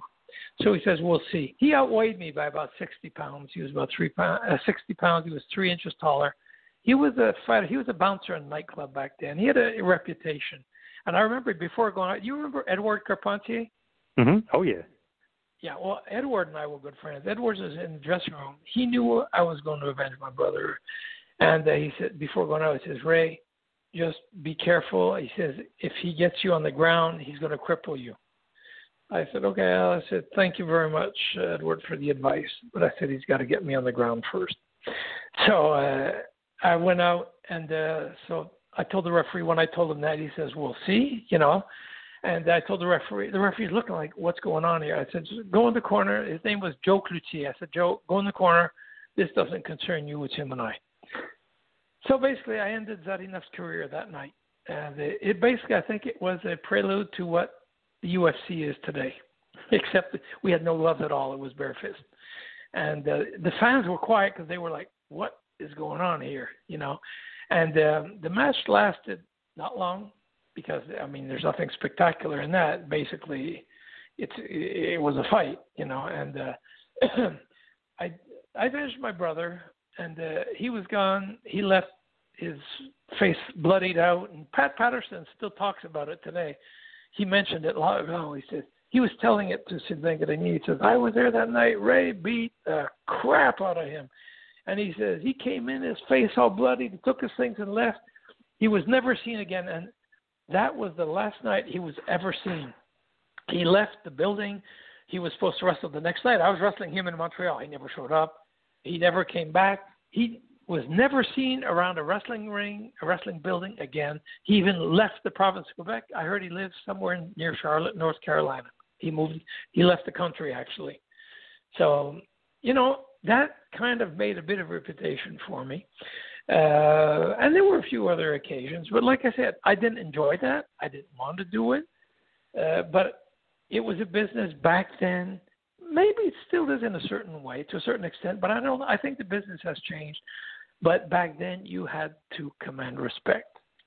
So you know, and like you've probably heard about the British Bulldogs uh, story, also. Yes. That basically was in the same thing. You know, when when Dynamite attacked my brother in Miami, that night went back like, what happened here? You know, we didn't have a clue. But we said, I told my brother, there has to be a comeback. And I said, if you don't do it, I'm gonna have to do it. But I said I had I had an injured leg. I was basically I couldn't walk at that point for a couple of months, and um, I said if it's me, I'm gonna have to let my leg injured, you know, my my leg heal, and then I'll do it. My brother says no, I have to do it. I said fine, and I said I'll watch your back, and uh, we set up, you know, the the comeback, and it was done like a week later in Fort Wayne, Indiana, and. Uh, like I said, it's a matter of respect. And when that happened after that, I went to see Vince because he'd wanted to talk to us. He'd heard about it, and he says, "Oh, guys, how you doing?" I said, "Good." And my brother same thing, good. He says, "Oh, uh, I have an interview. I have to talk with Hulk, and when I'm done with him, I'd, I'd like to talk to you guys." So no problem. My brother said he's probably going to talk to us about that, you know, and uh, to make sure nothing happens. So my brother said we have to do it now. I said, "Okay, let's go." So we looked out, we searched, seeked and found Dynamite Kid. My brother's the one that did it on his own, and I was just there to make sure nobody jumped on him. And actually, I was talking to Pat Patterson, Pat had no idea what was going to happen. When it happened, Pat, like Pat's talking to me, I'm not listening. I'm, I'm just because my brother said in French, "It was coming," says I'm doing it. So I didn't want to turn, so he'd suspect something. I keep listening to Pat, but I'm not hearing a word he's saying. And Pat says, "Are you listening to me or what?" I said, "Yeah, yeah, yeah, yeah," but in I was not because I was waiting to hear the thud go, you know. And then when when it was done, Pat started to yell. He went, "Hey, stop this!" I grabbed Pat, Pat, I grabbed Pat by the neck, pushed him into the wall, and said, "Butt out of this. This doesn't. This is none of your concern." And uh, that's after that, when the guys came out and everything, Dynamite had lost his teeth and all that we went to see Vince and I knocked on the door and I said, Vince, we need to talk to you. He says, Well, I'm not done with Hulk yet. And I said, No, we need to talk to you now. And I pointed my brother's hands and he saw my brother's hands full of blood. He says, Oh shit. And Hulk says, Hey guys, I'm out of here. He says, You go in. And the first thing I told Vince, I said, Vince, I said, I know you heard what, what happened. And I said, um, things have been settled right now and I said, if you want to fire us right now, I said, that's fine. We could live with that. But I said, we could not live with the way things were. And if there had not been a comeback, I said, I'd have to look at myself the rest of my life in the mirror and I'd have to look down. I couldn't look at myself in the mirror. Right now, I said, I can look at myself in the mirror, and if you fire us, I can still look at myself in the mirror. He said, No, I don't want to fire you guys. But that needs to stop. That's where, you know, things uh, but then he went. He was going to go get the Bulldogs, get us together, so finish this. But the Bulldogs were gone to the hospital. Dynamite was gone there. So, you know, but that's a matter of respect in the business. You know, you have to. you know, I always, in a way, maybe it's not a flattering compar- comparison to the way the business was back then. I always looked at it as as a prison. You know, you see prison mov- movies where you go in prison, you have to be respected or else you're going to get pushed around you're going to be you know whatever yep that's the way the business the, the dressing room was if you have no respect from the guys some guys automatically will become bullies like dynamite kids and if he wants to come in that's where he wants to sit in your stuff there. He'll throw your stuff on the floor and that's where he's going to sit. You know and i could not allow that. So basically you you had to command respect you know, so yes, I was taught young to take care of myself, and if need be, I could, and it happened a few times. But like I said, it's not something that I'm proud of or want to brag about, or there's nothing to brag about. It's just surviving in a world where you had to be respected to survive in. Now, as we head towards the wind down, head towards yep. the finish line, I've got to ask this because it's so interesting. In 1996, you make a somewhat of a return to the ring in a boxing match against Owen Hart. Is that one of those Correct. things where they needed a, a jolt at, at that point for Montreal? They needed something, so they put you guys out there, and you know, obviously sold a pretty good house. I think it was like ten thousand people that night. So, I mean, obviously, uh, it helped least, yeah, it in, was a, in it that case. House. Uh, basically, no. you know, the story was I'm the one that went to Vince about that. Oh, I had okay. been out of the ring. I had been out of the ring. You see, when I when I retired from the ring, it was November of uh, 89. My son was born April of 90. I retired five months before he was born. Everything was planned. I didn't want to have kids when I was on the road and never be home. I wanted to be a parent that was there. So when I agreed with my wife that we could try to have a, a child. I knew I was gonna I would be leaving the ring that year. So she got pregnant uh probably that in August somewhere. I gave my notice in August and uh whether she'd been pregnant or not, I was gonna give my notice there anyways. But I gave the okay, okay, we could uh, try to have uh, a child because I knew by the time he, he or she would be born, I would not be on the road anymore. So my son was born in uh, April of 1990 and I was doing the commentary and interviews by then, doing live interviews on the ring, backstage, and whatnot, play by play, all sorts of things. He was a, you know, he obviously became a wrestling fan, like a lot of kids do, and he saw me doing the interviews. And by the time he was three, four years old, he was playing the Nintendo games with the wrestlers and stuff. And he was saying, Dad, am I ever going to see you in the ring one day? You're gonna, I said, oh, maybe one day, maybe one day. You never know for me, my career was over and I was done with. But I figured, and also, you know, he's a kid; it'll just pass by, and then after that, you know, he'll he'll grow out of it. Unfortunately, it, he never did, and uh, he was probably four years old starting to ask me. And then at five, he says, "Dad, you said one day I might see you in the ring. When's it going to happen?" Oh, maybe one day, maybe one day. This is 1995, so 94, 95, and he never let let up. And then early 96, he was like, Dad, you told me maybe I'd see you in the ring one day. Now I'm thinking, I've been out of the year the ring for six years already. And I was 42, and I'm like, wow, if I'm going to do something, uh, it has to start to be pretty soon. And I've always been a man of my word. And I told him, maybe one day you'll see me. Even I didn't give him my word. I said, maybe you will. I didn't want to let him down. And I always did like boxing, and I was always a boxing fan. So I couldn't as far as my wrestling career, I figured I'd done everything I I wanted to do, needed to do, or, you know, in the the wrestling ring. In the wrestling ring, I'd been out for like I said over over six years. So for me to get stimulated, to get excited about something, I said I'd like to come back to a boxing match. So I went I went to Vince about it. I said Vince, when we have our next summer, we have a show coming up in Montreal. I'd like to be on that show. He says okay. And I said, I want to do a boxing match. He says, why a boxing match? I said, well, that's going to give me the incentive of getting into the shape I want to be for that match. But I said, I don't have that drive to do it for another wrestling match.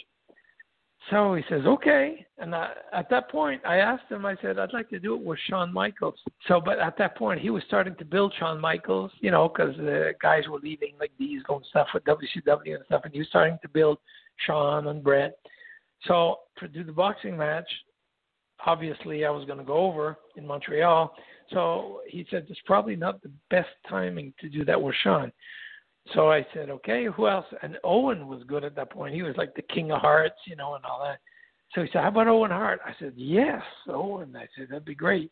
You know, because Owen was a professional. He was a hell of a nice guy. And um, I said, yep, that would be great.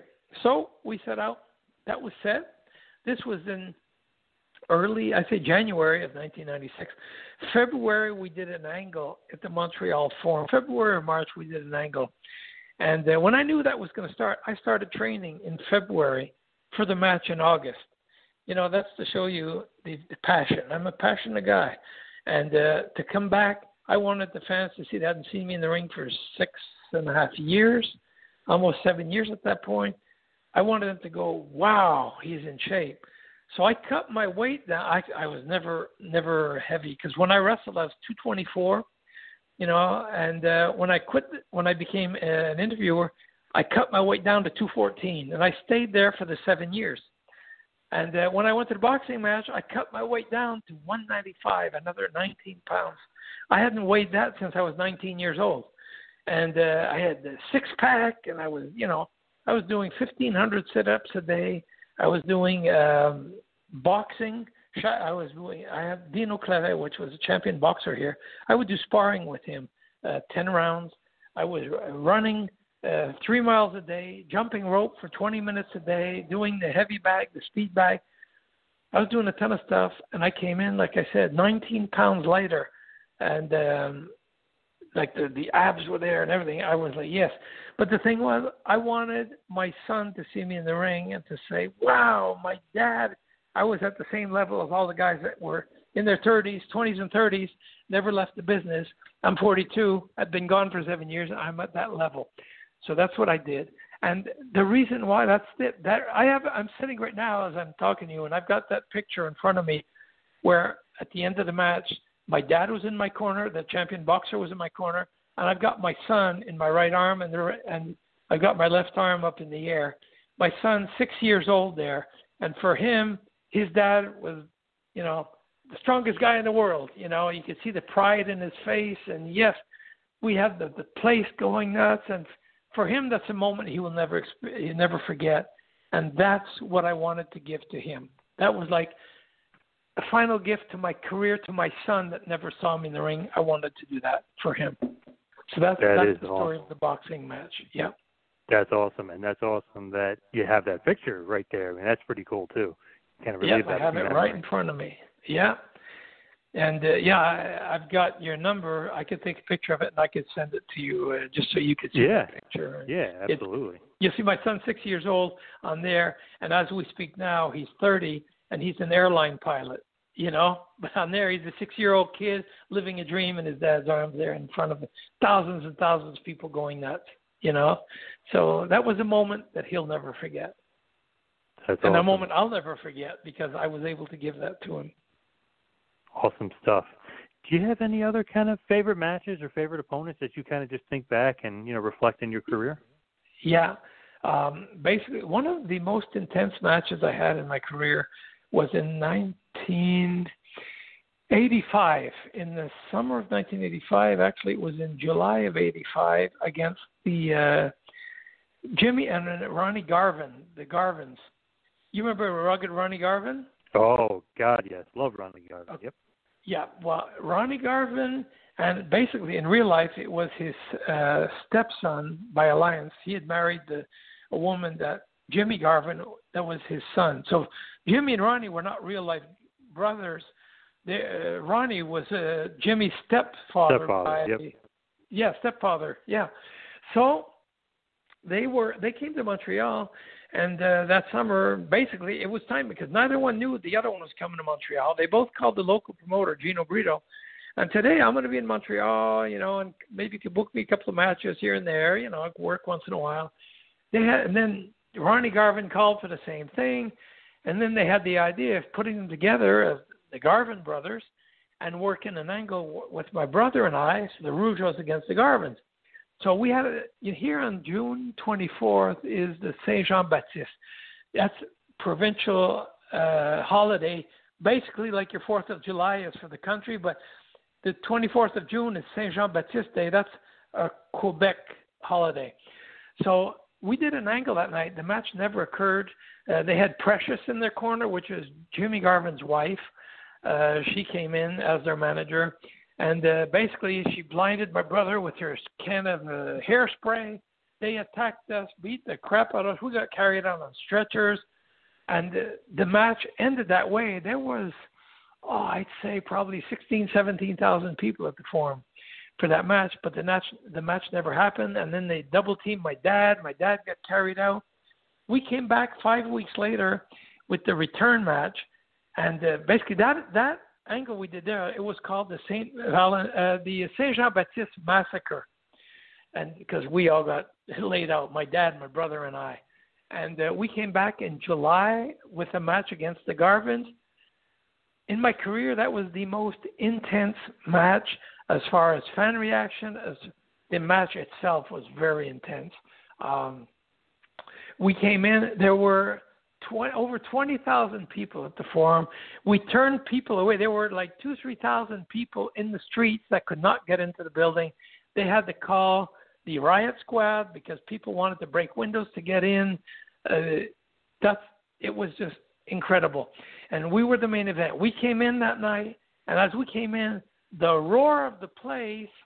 Um, how do you call it in English when you have an ear that rings all the time? The deafening of the crowd, right? No, but you have it here. Even after that, like right now, I'm talking my left ear. I have a ringing in it always, you know. And some people have that when they went to war. The shell, you know, the the cannons and stuff. There, it's like a high tone in your ear. In French, we call it acouphène. and uh, it's it's on the inside. It's you just hear a high tone all the time. I think that night contributed to that because not long after that it started, and that night going to the ring, the sound, the crowd was so loud that it distorted. You know how if you turn the sound system up too loud and your your speakers start distorting, you don't hear the sound correctly. Mm-hmm. That's what was happening in my ears that night, and um, it was amazing. We came in, we jumped them right off the bat. It was back and forth, bing bang. We beat the crap out of them. They were both bleeding all over the place. The, it was almost, uh, it was pandemonium, like they say, you know. and to this day, people in Quebec still talk to me about that match. People that were there, I all of a sudden, I'll, I'll, you know, somebody will stop. Ah, Mr. Rougeau, hello, I'm a, I've been a fan. I was there the night you guys wrestled the Garvin in Montreal. I'll never forget that match. And that's 1985. So you're talking 35 years ago, and people in Quebec still talk about that match. So that one for me stands out uh, pretty much more than anyone else. You know, as far as impressive match, impressive settings, WrestleMania three. That was my first WrestleMania at the Pontiac Silverdome, and uh, you know there were 93,000 people there, and I'd only been in WWE for uh, a year.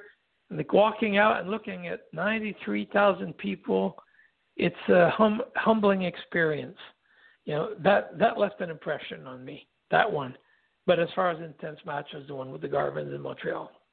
WrestleMania three, one of the greatest shows. I mean, so memorable. Absolutely. Hulk and you know Hulk and Andre, Steamboat and Savage. Yep. You guys in the Dream Team, can't forget that. Very, very Yep. uh, memorable show. Exactly. Yeah. And for me, and for me, it was really experiencing the um, how huge the WWE was. How well WWF back then, but how, you know WWE how huge it was. How the, the magnitude of it. I mean, I was there talking with Mary Hart that night that does Entertainment Tonight back then. You know, and then talking with uh, Bob Uecker. You know, talking with Mary Hart. You know, and walking out and you know and seeing Aretha Franklin singing the national anthem, and then going out there on those little rings that would bring us to the ring, and you're looking at the crowd. It's like, wow, we were there earlier in the day. You know, Vince wanted everybody early in case you know they, all of a sudden the traffic backs up, you can't get in this and that, and I was in way before the people who were there. I think it was 10:30 in the morning, and I went up all the way to the top of the building to look at what people would see from the top, and I was like, the ring looked like a you know a little square in the center of this thing that was lost in the immensity of it, you know. And for me, that was like wow. And then going out that night in there, like I said, it was a humbling experience. But that's where you realize the magnitude of the. WWE. So when you look back at your career and even the Rougeau family, because obviously, you know, he's legendary, your father legend, you're, you're a legend of business, your brother Jacques, so many people look at him so fondly as a legend in the business. Yep. What's kind of the lasting legacy, the stamp on the business that the Rougeau left behind? Uh, basically, I think hard workers, um, people that respected the business, respected the fans. You know, for me, the word respect always comes back because even in politics now, like last week, I did four radio interviews. You know, because they were calling me because uh, considering running for mayor, and they the word that comes back, whether it's in wrestling, whether it's in when I was doing the interviews, whether it's in politics, the the common denominator in that is the word respect. I always respected the fans. I respected the business. I respected the boys. Um, and the thing was, you know, when I retired, when I said I just wanted to go home, at that point, I was I was because you know we were getting injured a lot back then because of the schedule. I mean, I got in. I had more injuries in the last four years on the road with the WWE than I did 50 because of the hectic schedule and you know crossing the world back and forth, never having time to rest and wrestling with injuries, aggravating them, and then creating another injury because you're trying to protect that one. And at at that point, I I started to feel like I want to start being careful. Try I didn't want to wind up finishing being crippled and wind up in a wheelchair and this and that. I started being aware of the consequences of the business. And I started thinking, okay, I always gave a hundred percent, always, and that's for respect to the fans because I always said a fan that buys a ticket, they're hardworking people that paid a hundred percent of the, the value of the ticket. If I don't give a hundred percent, I'm cheating them out of something, and I I can't do that. So when I when I came to the point where I was reflecting and leaving the ring is because I was thinking I need to start to be careful, take less, to start taking less risks, to be able to not wind up being crippled later on. And uh, all of a sudden, I found myself saying, well, maybe now I should give. You know, I was going to cut down to ninety percent just to try to be careful to cut off the excess for the injuries. And that's where I said, no, I can't do it.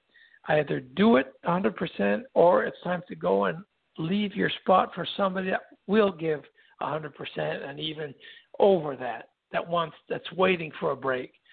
That's where I decided. That's why I left Young in the business, not because I didn't like it. I, I didn't want to cheat the fans out of being, of giving a 100%. So basically, it's the word, like you said, the legacy, I think, is respect. And the, that is a word that comes back a lot when, if you speak of the boys, to the boys about me, what did they see of Ray? They have respect for me. And that gives me comfort to think of the respect that the boys have for me. You know, you know, Bret Hart told me last summer. I, I saw him. Uh, we were at um, not this summer, like a year ago at SummerSlam, we were in Toronto. Bret Hart was there. I hadn't seen Bret in a while, and uh, I came to see him. I said, "Bret says, Ray, how are you?" And my partner that does the, the commentating with me, Jean Brassard, he says, "Oh, he says, can I get a picture of you two together?" And he put it on his WWE Facebook, you know, and all that. And he says, "You know," he says, "in this business, he says, if I could, had to count on one hand, you know, the guys that I respected the most in the business, he says, Ray certainly has one of those spots on that one hand of the guys I respect the most in this business. And Jenna told me after this, says, wow, that's a heck of a compliment he gave you, you know.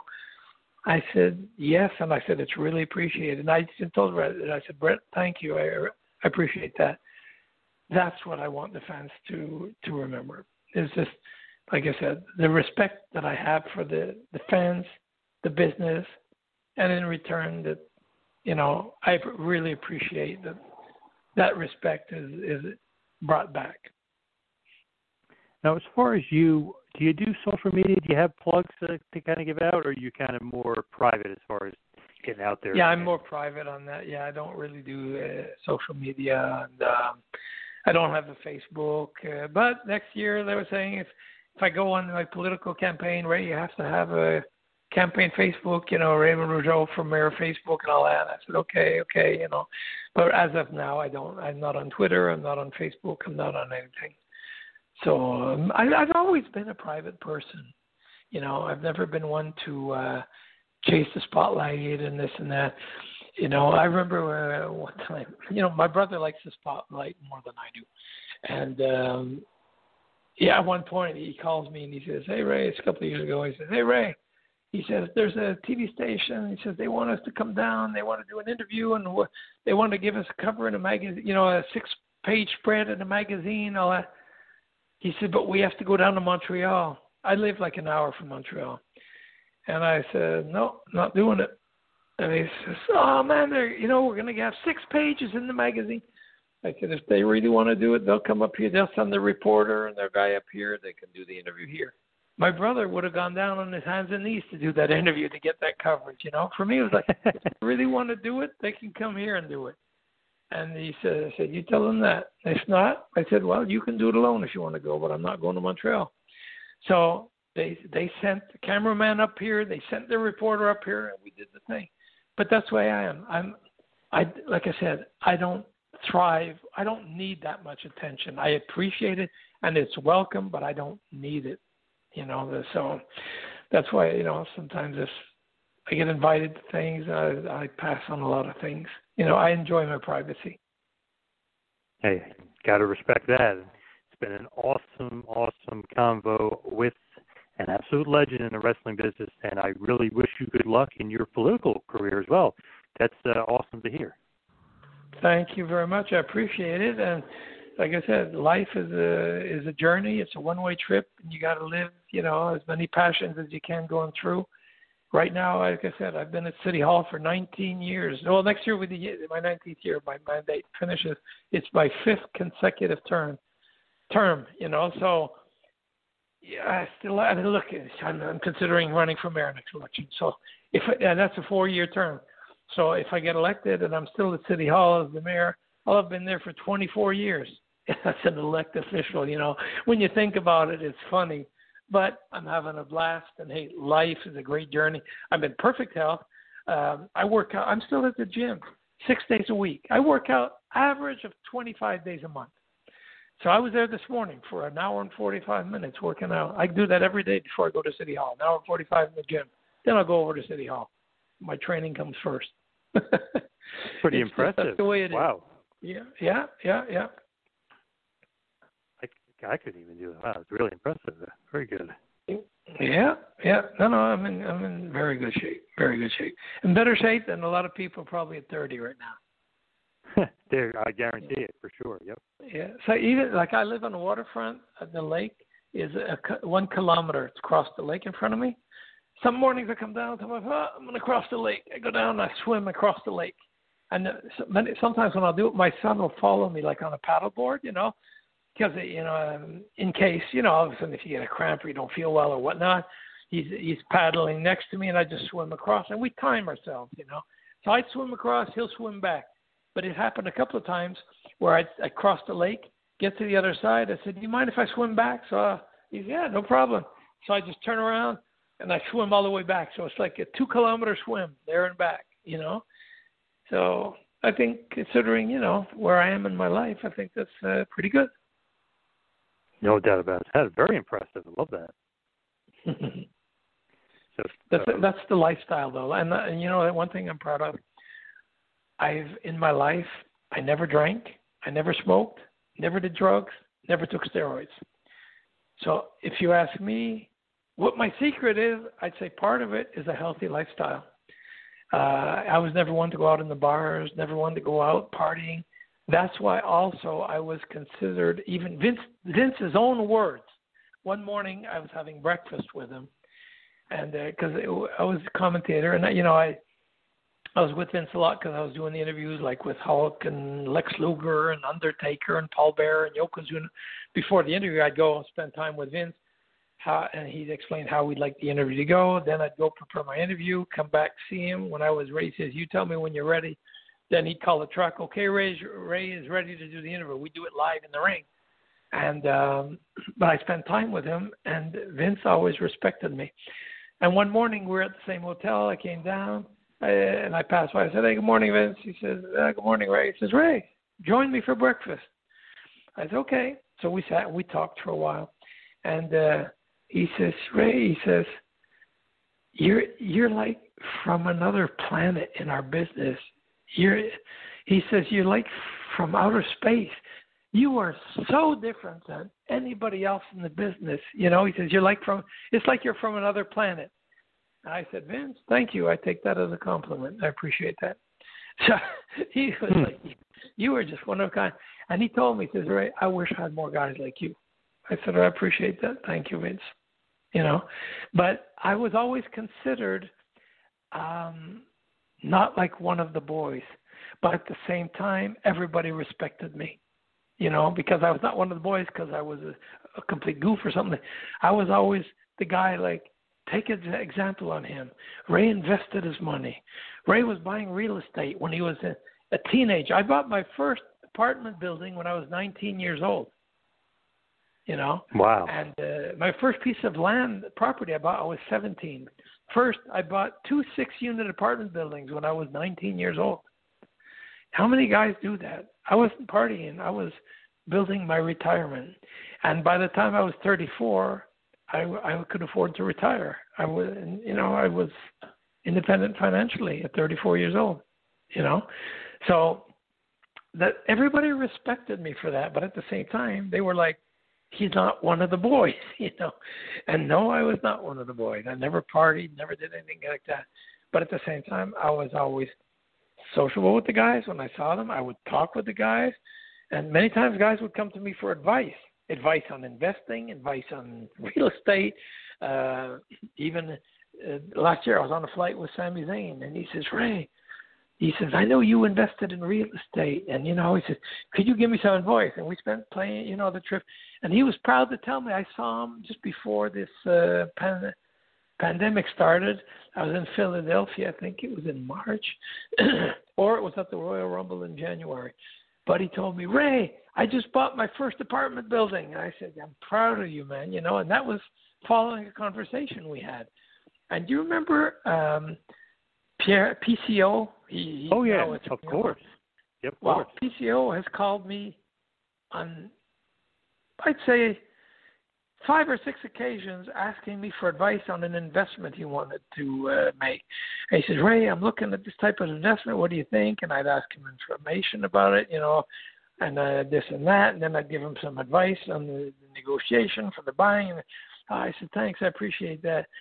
And there again, when he saw in the paper last week that I was considering running for mayor, he sent me a, an email and he says, Ray, he says, I always knew that was your place. I always knew one day that, you know, you would be sitting in that chair being the mayor. And he says, you always deserved it. And he said, much respect for you, you know, and I wish you all the best, you know, and you've always been a straight guy and you deserve it. But it's the respect. Like I said, it all comes back to that one word, and that's that's very important to me. There are two words that are important to me: loyalty and respect. So, and back in the day in WCW, when guys were you know jumping ship, and uh, I was approached to jump ship to be, to do French broadcasting for them. I turned that down, and I told them, "Do never call me again." I said, "I'll never double cross Vince." Vince, and like I told you that story about when I went through that hard time in '97. I said, I will never double cross Vince. And uh, I remember because we were in San Antonio with Survivor Series, the one that Chuck Norris was at. I, I, I went as going down the ramp. My brother had just uh, jumped ship with Pierre, and they were going to WCW. And I remember I was very awkward about that, and I, I, I disapproved. But then again, it's not. I have no so saying what they decide to do. but um, I remember I was going down the ramp in San Antonio. I was doing the live interviews with Vince uh, for Vince in the ring, and all of a sudden I turned, I see Vince coming down the ramp, and he was with a couple of the, his bookers and stuff, people around him. And as he got there, I said, "Hey Vince, how you doing?" He said, "Hey Ray, how are you?" I said, "Do you have a second? I'd like to talk to you." He said, I said, Vince, I, I said, obviously you know my brother and Pierre are going to WCW. He says, yes, I know. And I said, I'm sure that some people around you are going to question my loyalty. They might going to say, Vince, what about Raymond? Can you trust him? And he says, Yes, that has been brought up. and uh, I said, and there was a big pillar. We were going down. I said, You see that big pillar there? It was probably 10 feet in diameter, holding this this the, the second story up. I said, You see that pillar right there? I said, I'm as solid for you as that pillar is to this building right here. And I said, I'm telling you, you never, ever have to doubt my loyalty. And I, I said, I will always be loyal to you and I will never double cross you. And he gave me a hug. He said, Ray, I really appreciate that. And I wish I had more guys like you. I said, Vince, thank you. And thank you for, for the opportunity of being here. That's the type of relationship I had with Vince. So it was the loyalty, you know, and uh, that's why when I saw him 15 years later, he saw me. He gave me a big hug. Ray, I'm so glad to see you. And also, it's funny. After I was gone, you know, we had no more French TV back at one point. I said I was gone from 2002 until uh, 2017 when we started back. Mm-hmm. In 2002, that's when I was approached to run for politics. And I there, WWE had a show that late that summer. Well, just we had started our campaign for the election, and I knew they were taping in Montreal, and Vince was going to be there. So I went down to Montreal at the uh, Molson Center, not to see the show. I wanted to go say hello to Vince. I hadn't seen him in in a while, maybe close to a year. I went down just to see Vince. So when I saw him, he says, "Ray." He was happy to see me. I was happy to see him. I said, "What's happening?" I said, "Oh, I'm running for election. I'm going to running for city council." He says, "Really?" He says, "Ray, if there's anything I can do for you, you know, if you want, you guys need a contribution, you need funding, you need anything, you let me know, and whatever you need, He says, I'm there for you. I said, Vince, thank you. I appreciate it. I said, our campaign's doing fine. I don't need anything. I just wanted to share it with you. But thank you for the offer. But he says, Ray, I'm serious. You need anything, you let me know. But uh, it, that's that's the relationship, you know. So that's where the loyalty loyalty created. If anybody talks to Vince about me, he'll have nothing but respect. And you know one thing, the last thing I want to say on that, it, these are memories that are coming back all of a sudden. He says, you know, because I was doing a lot of things. I was like his handyman, you know. I was doing the French broadcasting. I was doing live interviews in English in the ring. I was doing backstage interviews. Uh, one time I was in the studio and Lord Alfred Hayes couldn't be there. And something with his flight. Gorilla Monsoon was doing uh, Superstars or Smack uh, Superstars International back then. It was Lord Alfred Hayes and Gorilla Monsoon. Uh, I was in the studio doing French. I was done. I was going to grab a flight home. They said, "Hey Ray," he said, uh, "Lord Alfred Hayes can't make it. Would you mind doing the English International with Monsoon?" You know, I said, "Hey, no problem." You know, and uh, that's the way I was. I enjoyed doing it. You know, I said, "Hey, no problem." And uh, you know what Vince said to me one day, and that really, really pleased me. Because, like I said, I always like to set a high standard to what I do. Whether it was wrestling, I always wanted to wrestle, but have a certain class to it. I wanted, in the interviews, I wanted to maintain a certain standard. In politics, I'm the same way. And uh, Vince says, You know, Ray, what I like about you, he says, you bring a touch of class to our show. I said, Thank you, Vince. That, for me, that was that touched me. That was very flattering. He says, You bring a touch of class to our show. That's basically the legacy I want to leave. Ray was a classy guy. Ray was polite guy. Ray was a quiet guy. Ray was, you know, a respectful guy. That's that's what I'd like to leave as a legacy. Well said too. You know, respect and class, which he's definitely right on for sure. Uh, so I think I think we've covered a lot of stuff right now. yeah, awesome. Yeah, we went through definitely went through the gamut. Great, great stuff. I, and I appreciate all the time you gave as well. Thank you so much. Yeah, it's my pleasure. My pleasure, and uh, I hope it was to your satisfaction. Absolutely. Like I said, good luck with the political career. I, I hope it uh, all pans out, and hopefully, we're calling you Mr. Mayor soon. Okay. Well, we'll find out next year. The the, the election is uh, November uh, 2021. November seventh, yeah. 2021. So, like I said, my my reflection before I make my official decision is until September. But you know, when you when you start talking about it publicly, a lot of your uh, your reflection is already done. It's just I, basically when I came out publicly with it, what I wanted to see was the uh, public reaction. If you know, basically that's like a test. You come out and then if people are like, wow, yes, please, you say, okay, there's a very positive vibe to it. If you come out and, you know, people see you and they just, oh, hello, and you keep going, it's like, okay, maybe you think you're you're going to the right place, but maybe uh, the public does not think you're going to the right place. But uh, so far, this was out last week in the uh, Montreal paper, and actually it went uh, everywhere because I got, like I said, I did four radio shows in three days, and you know, it's it's been crazy the the fan reception here, I mean the public reception here has been overwhelming. I'm on my boat on the lake, just you know, going along slowly. People are passing. They slow down. They're waving. Mr. Rougeau, yes, if you go, you can count on our votes. We'll be for you. And other people are saying, please do it. You know, you're you're the person we see there. You know, it's been a long time coming. That it's been unanimous. So, and even if with the employees at City Hall, they're like all smiles. Oh, Mr. Rougeau, we're so happy. We hope that's what you decide to do. It would be so reassuring for us because I've been the deputy mayor for eight years. So for them, it was like when the mayor's on vacation, he's gone for three weeks. I'm, I, I'm the acting mayor for the three weeks, and you know it's it'll be eight years I've been the deputy mayor. So they know when he's gone, it's not like I'm going to come over and turn everything inside out and fire people left and right. No, we're the one that built the administration that's there and we did, you know, I'm very happy with the way things are going. So for them, it's like a smooth continuance. It's like, yes, that would be so securing for us, you know. That's the reception I've been giving, And like I said, as far as the public goes, it's been overwhelming. So it, it's it's flattering, and for me, it's you know, an election is like your report card. if you've been if you did a good job, they'll reelect you. If you did not go to do a good job, they're going to send you home. And so far, like I said, it's been five consecutive elections that I've been there. And if I choose to go to the one next year for the mayor, mayor, you know, being the mayor, it'll be my sixth consecutive election. So, you know, I think that that speaks for itself. And one thing I've always said is the day that I'm not in politics anymore in my city here, I will always be a citizen and I will cross paths with all these citizens.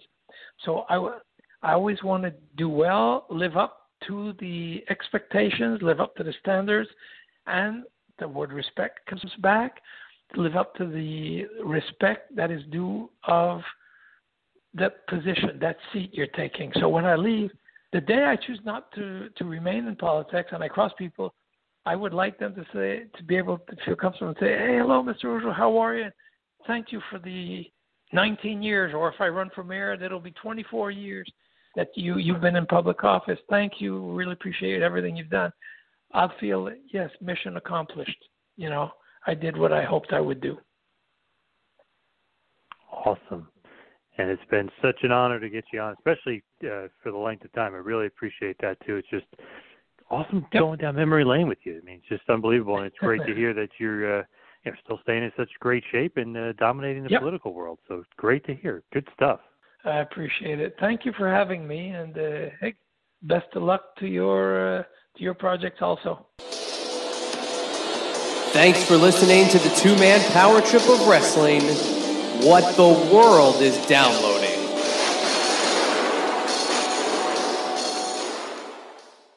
The World Wrestling Federation.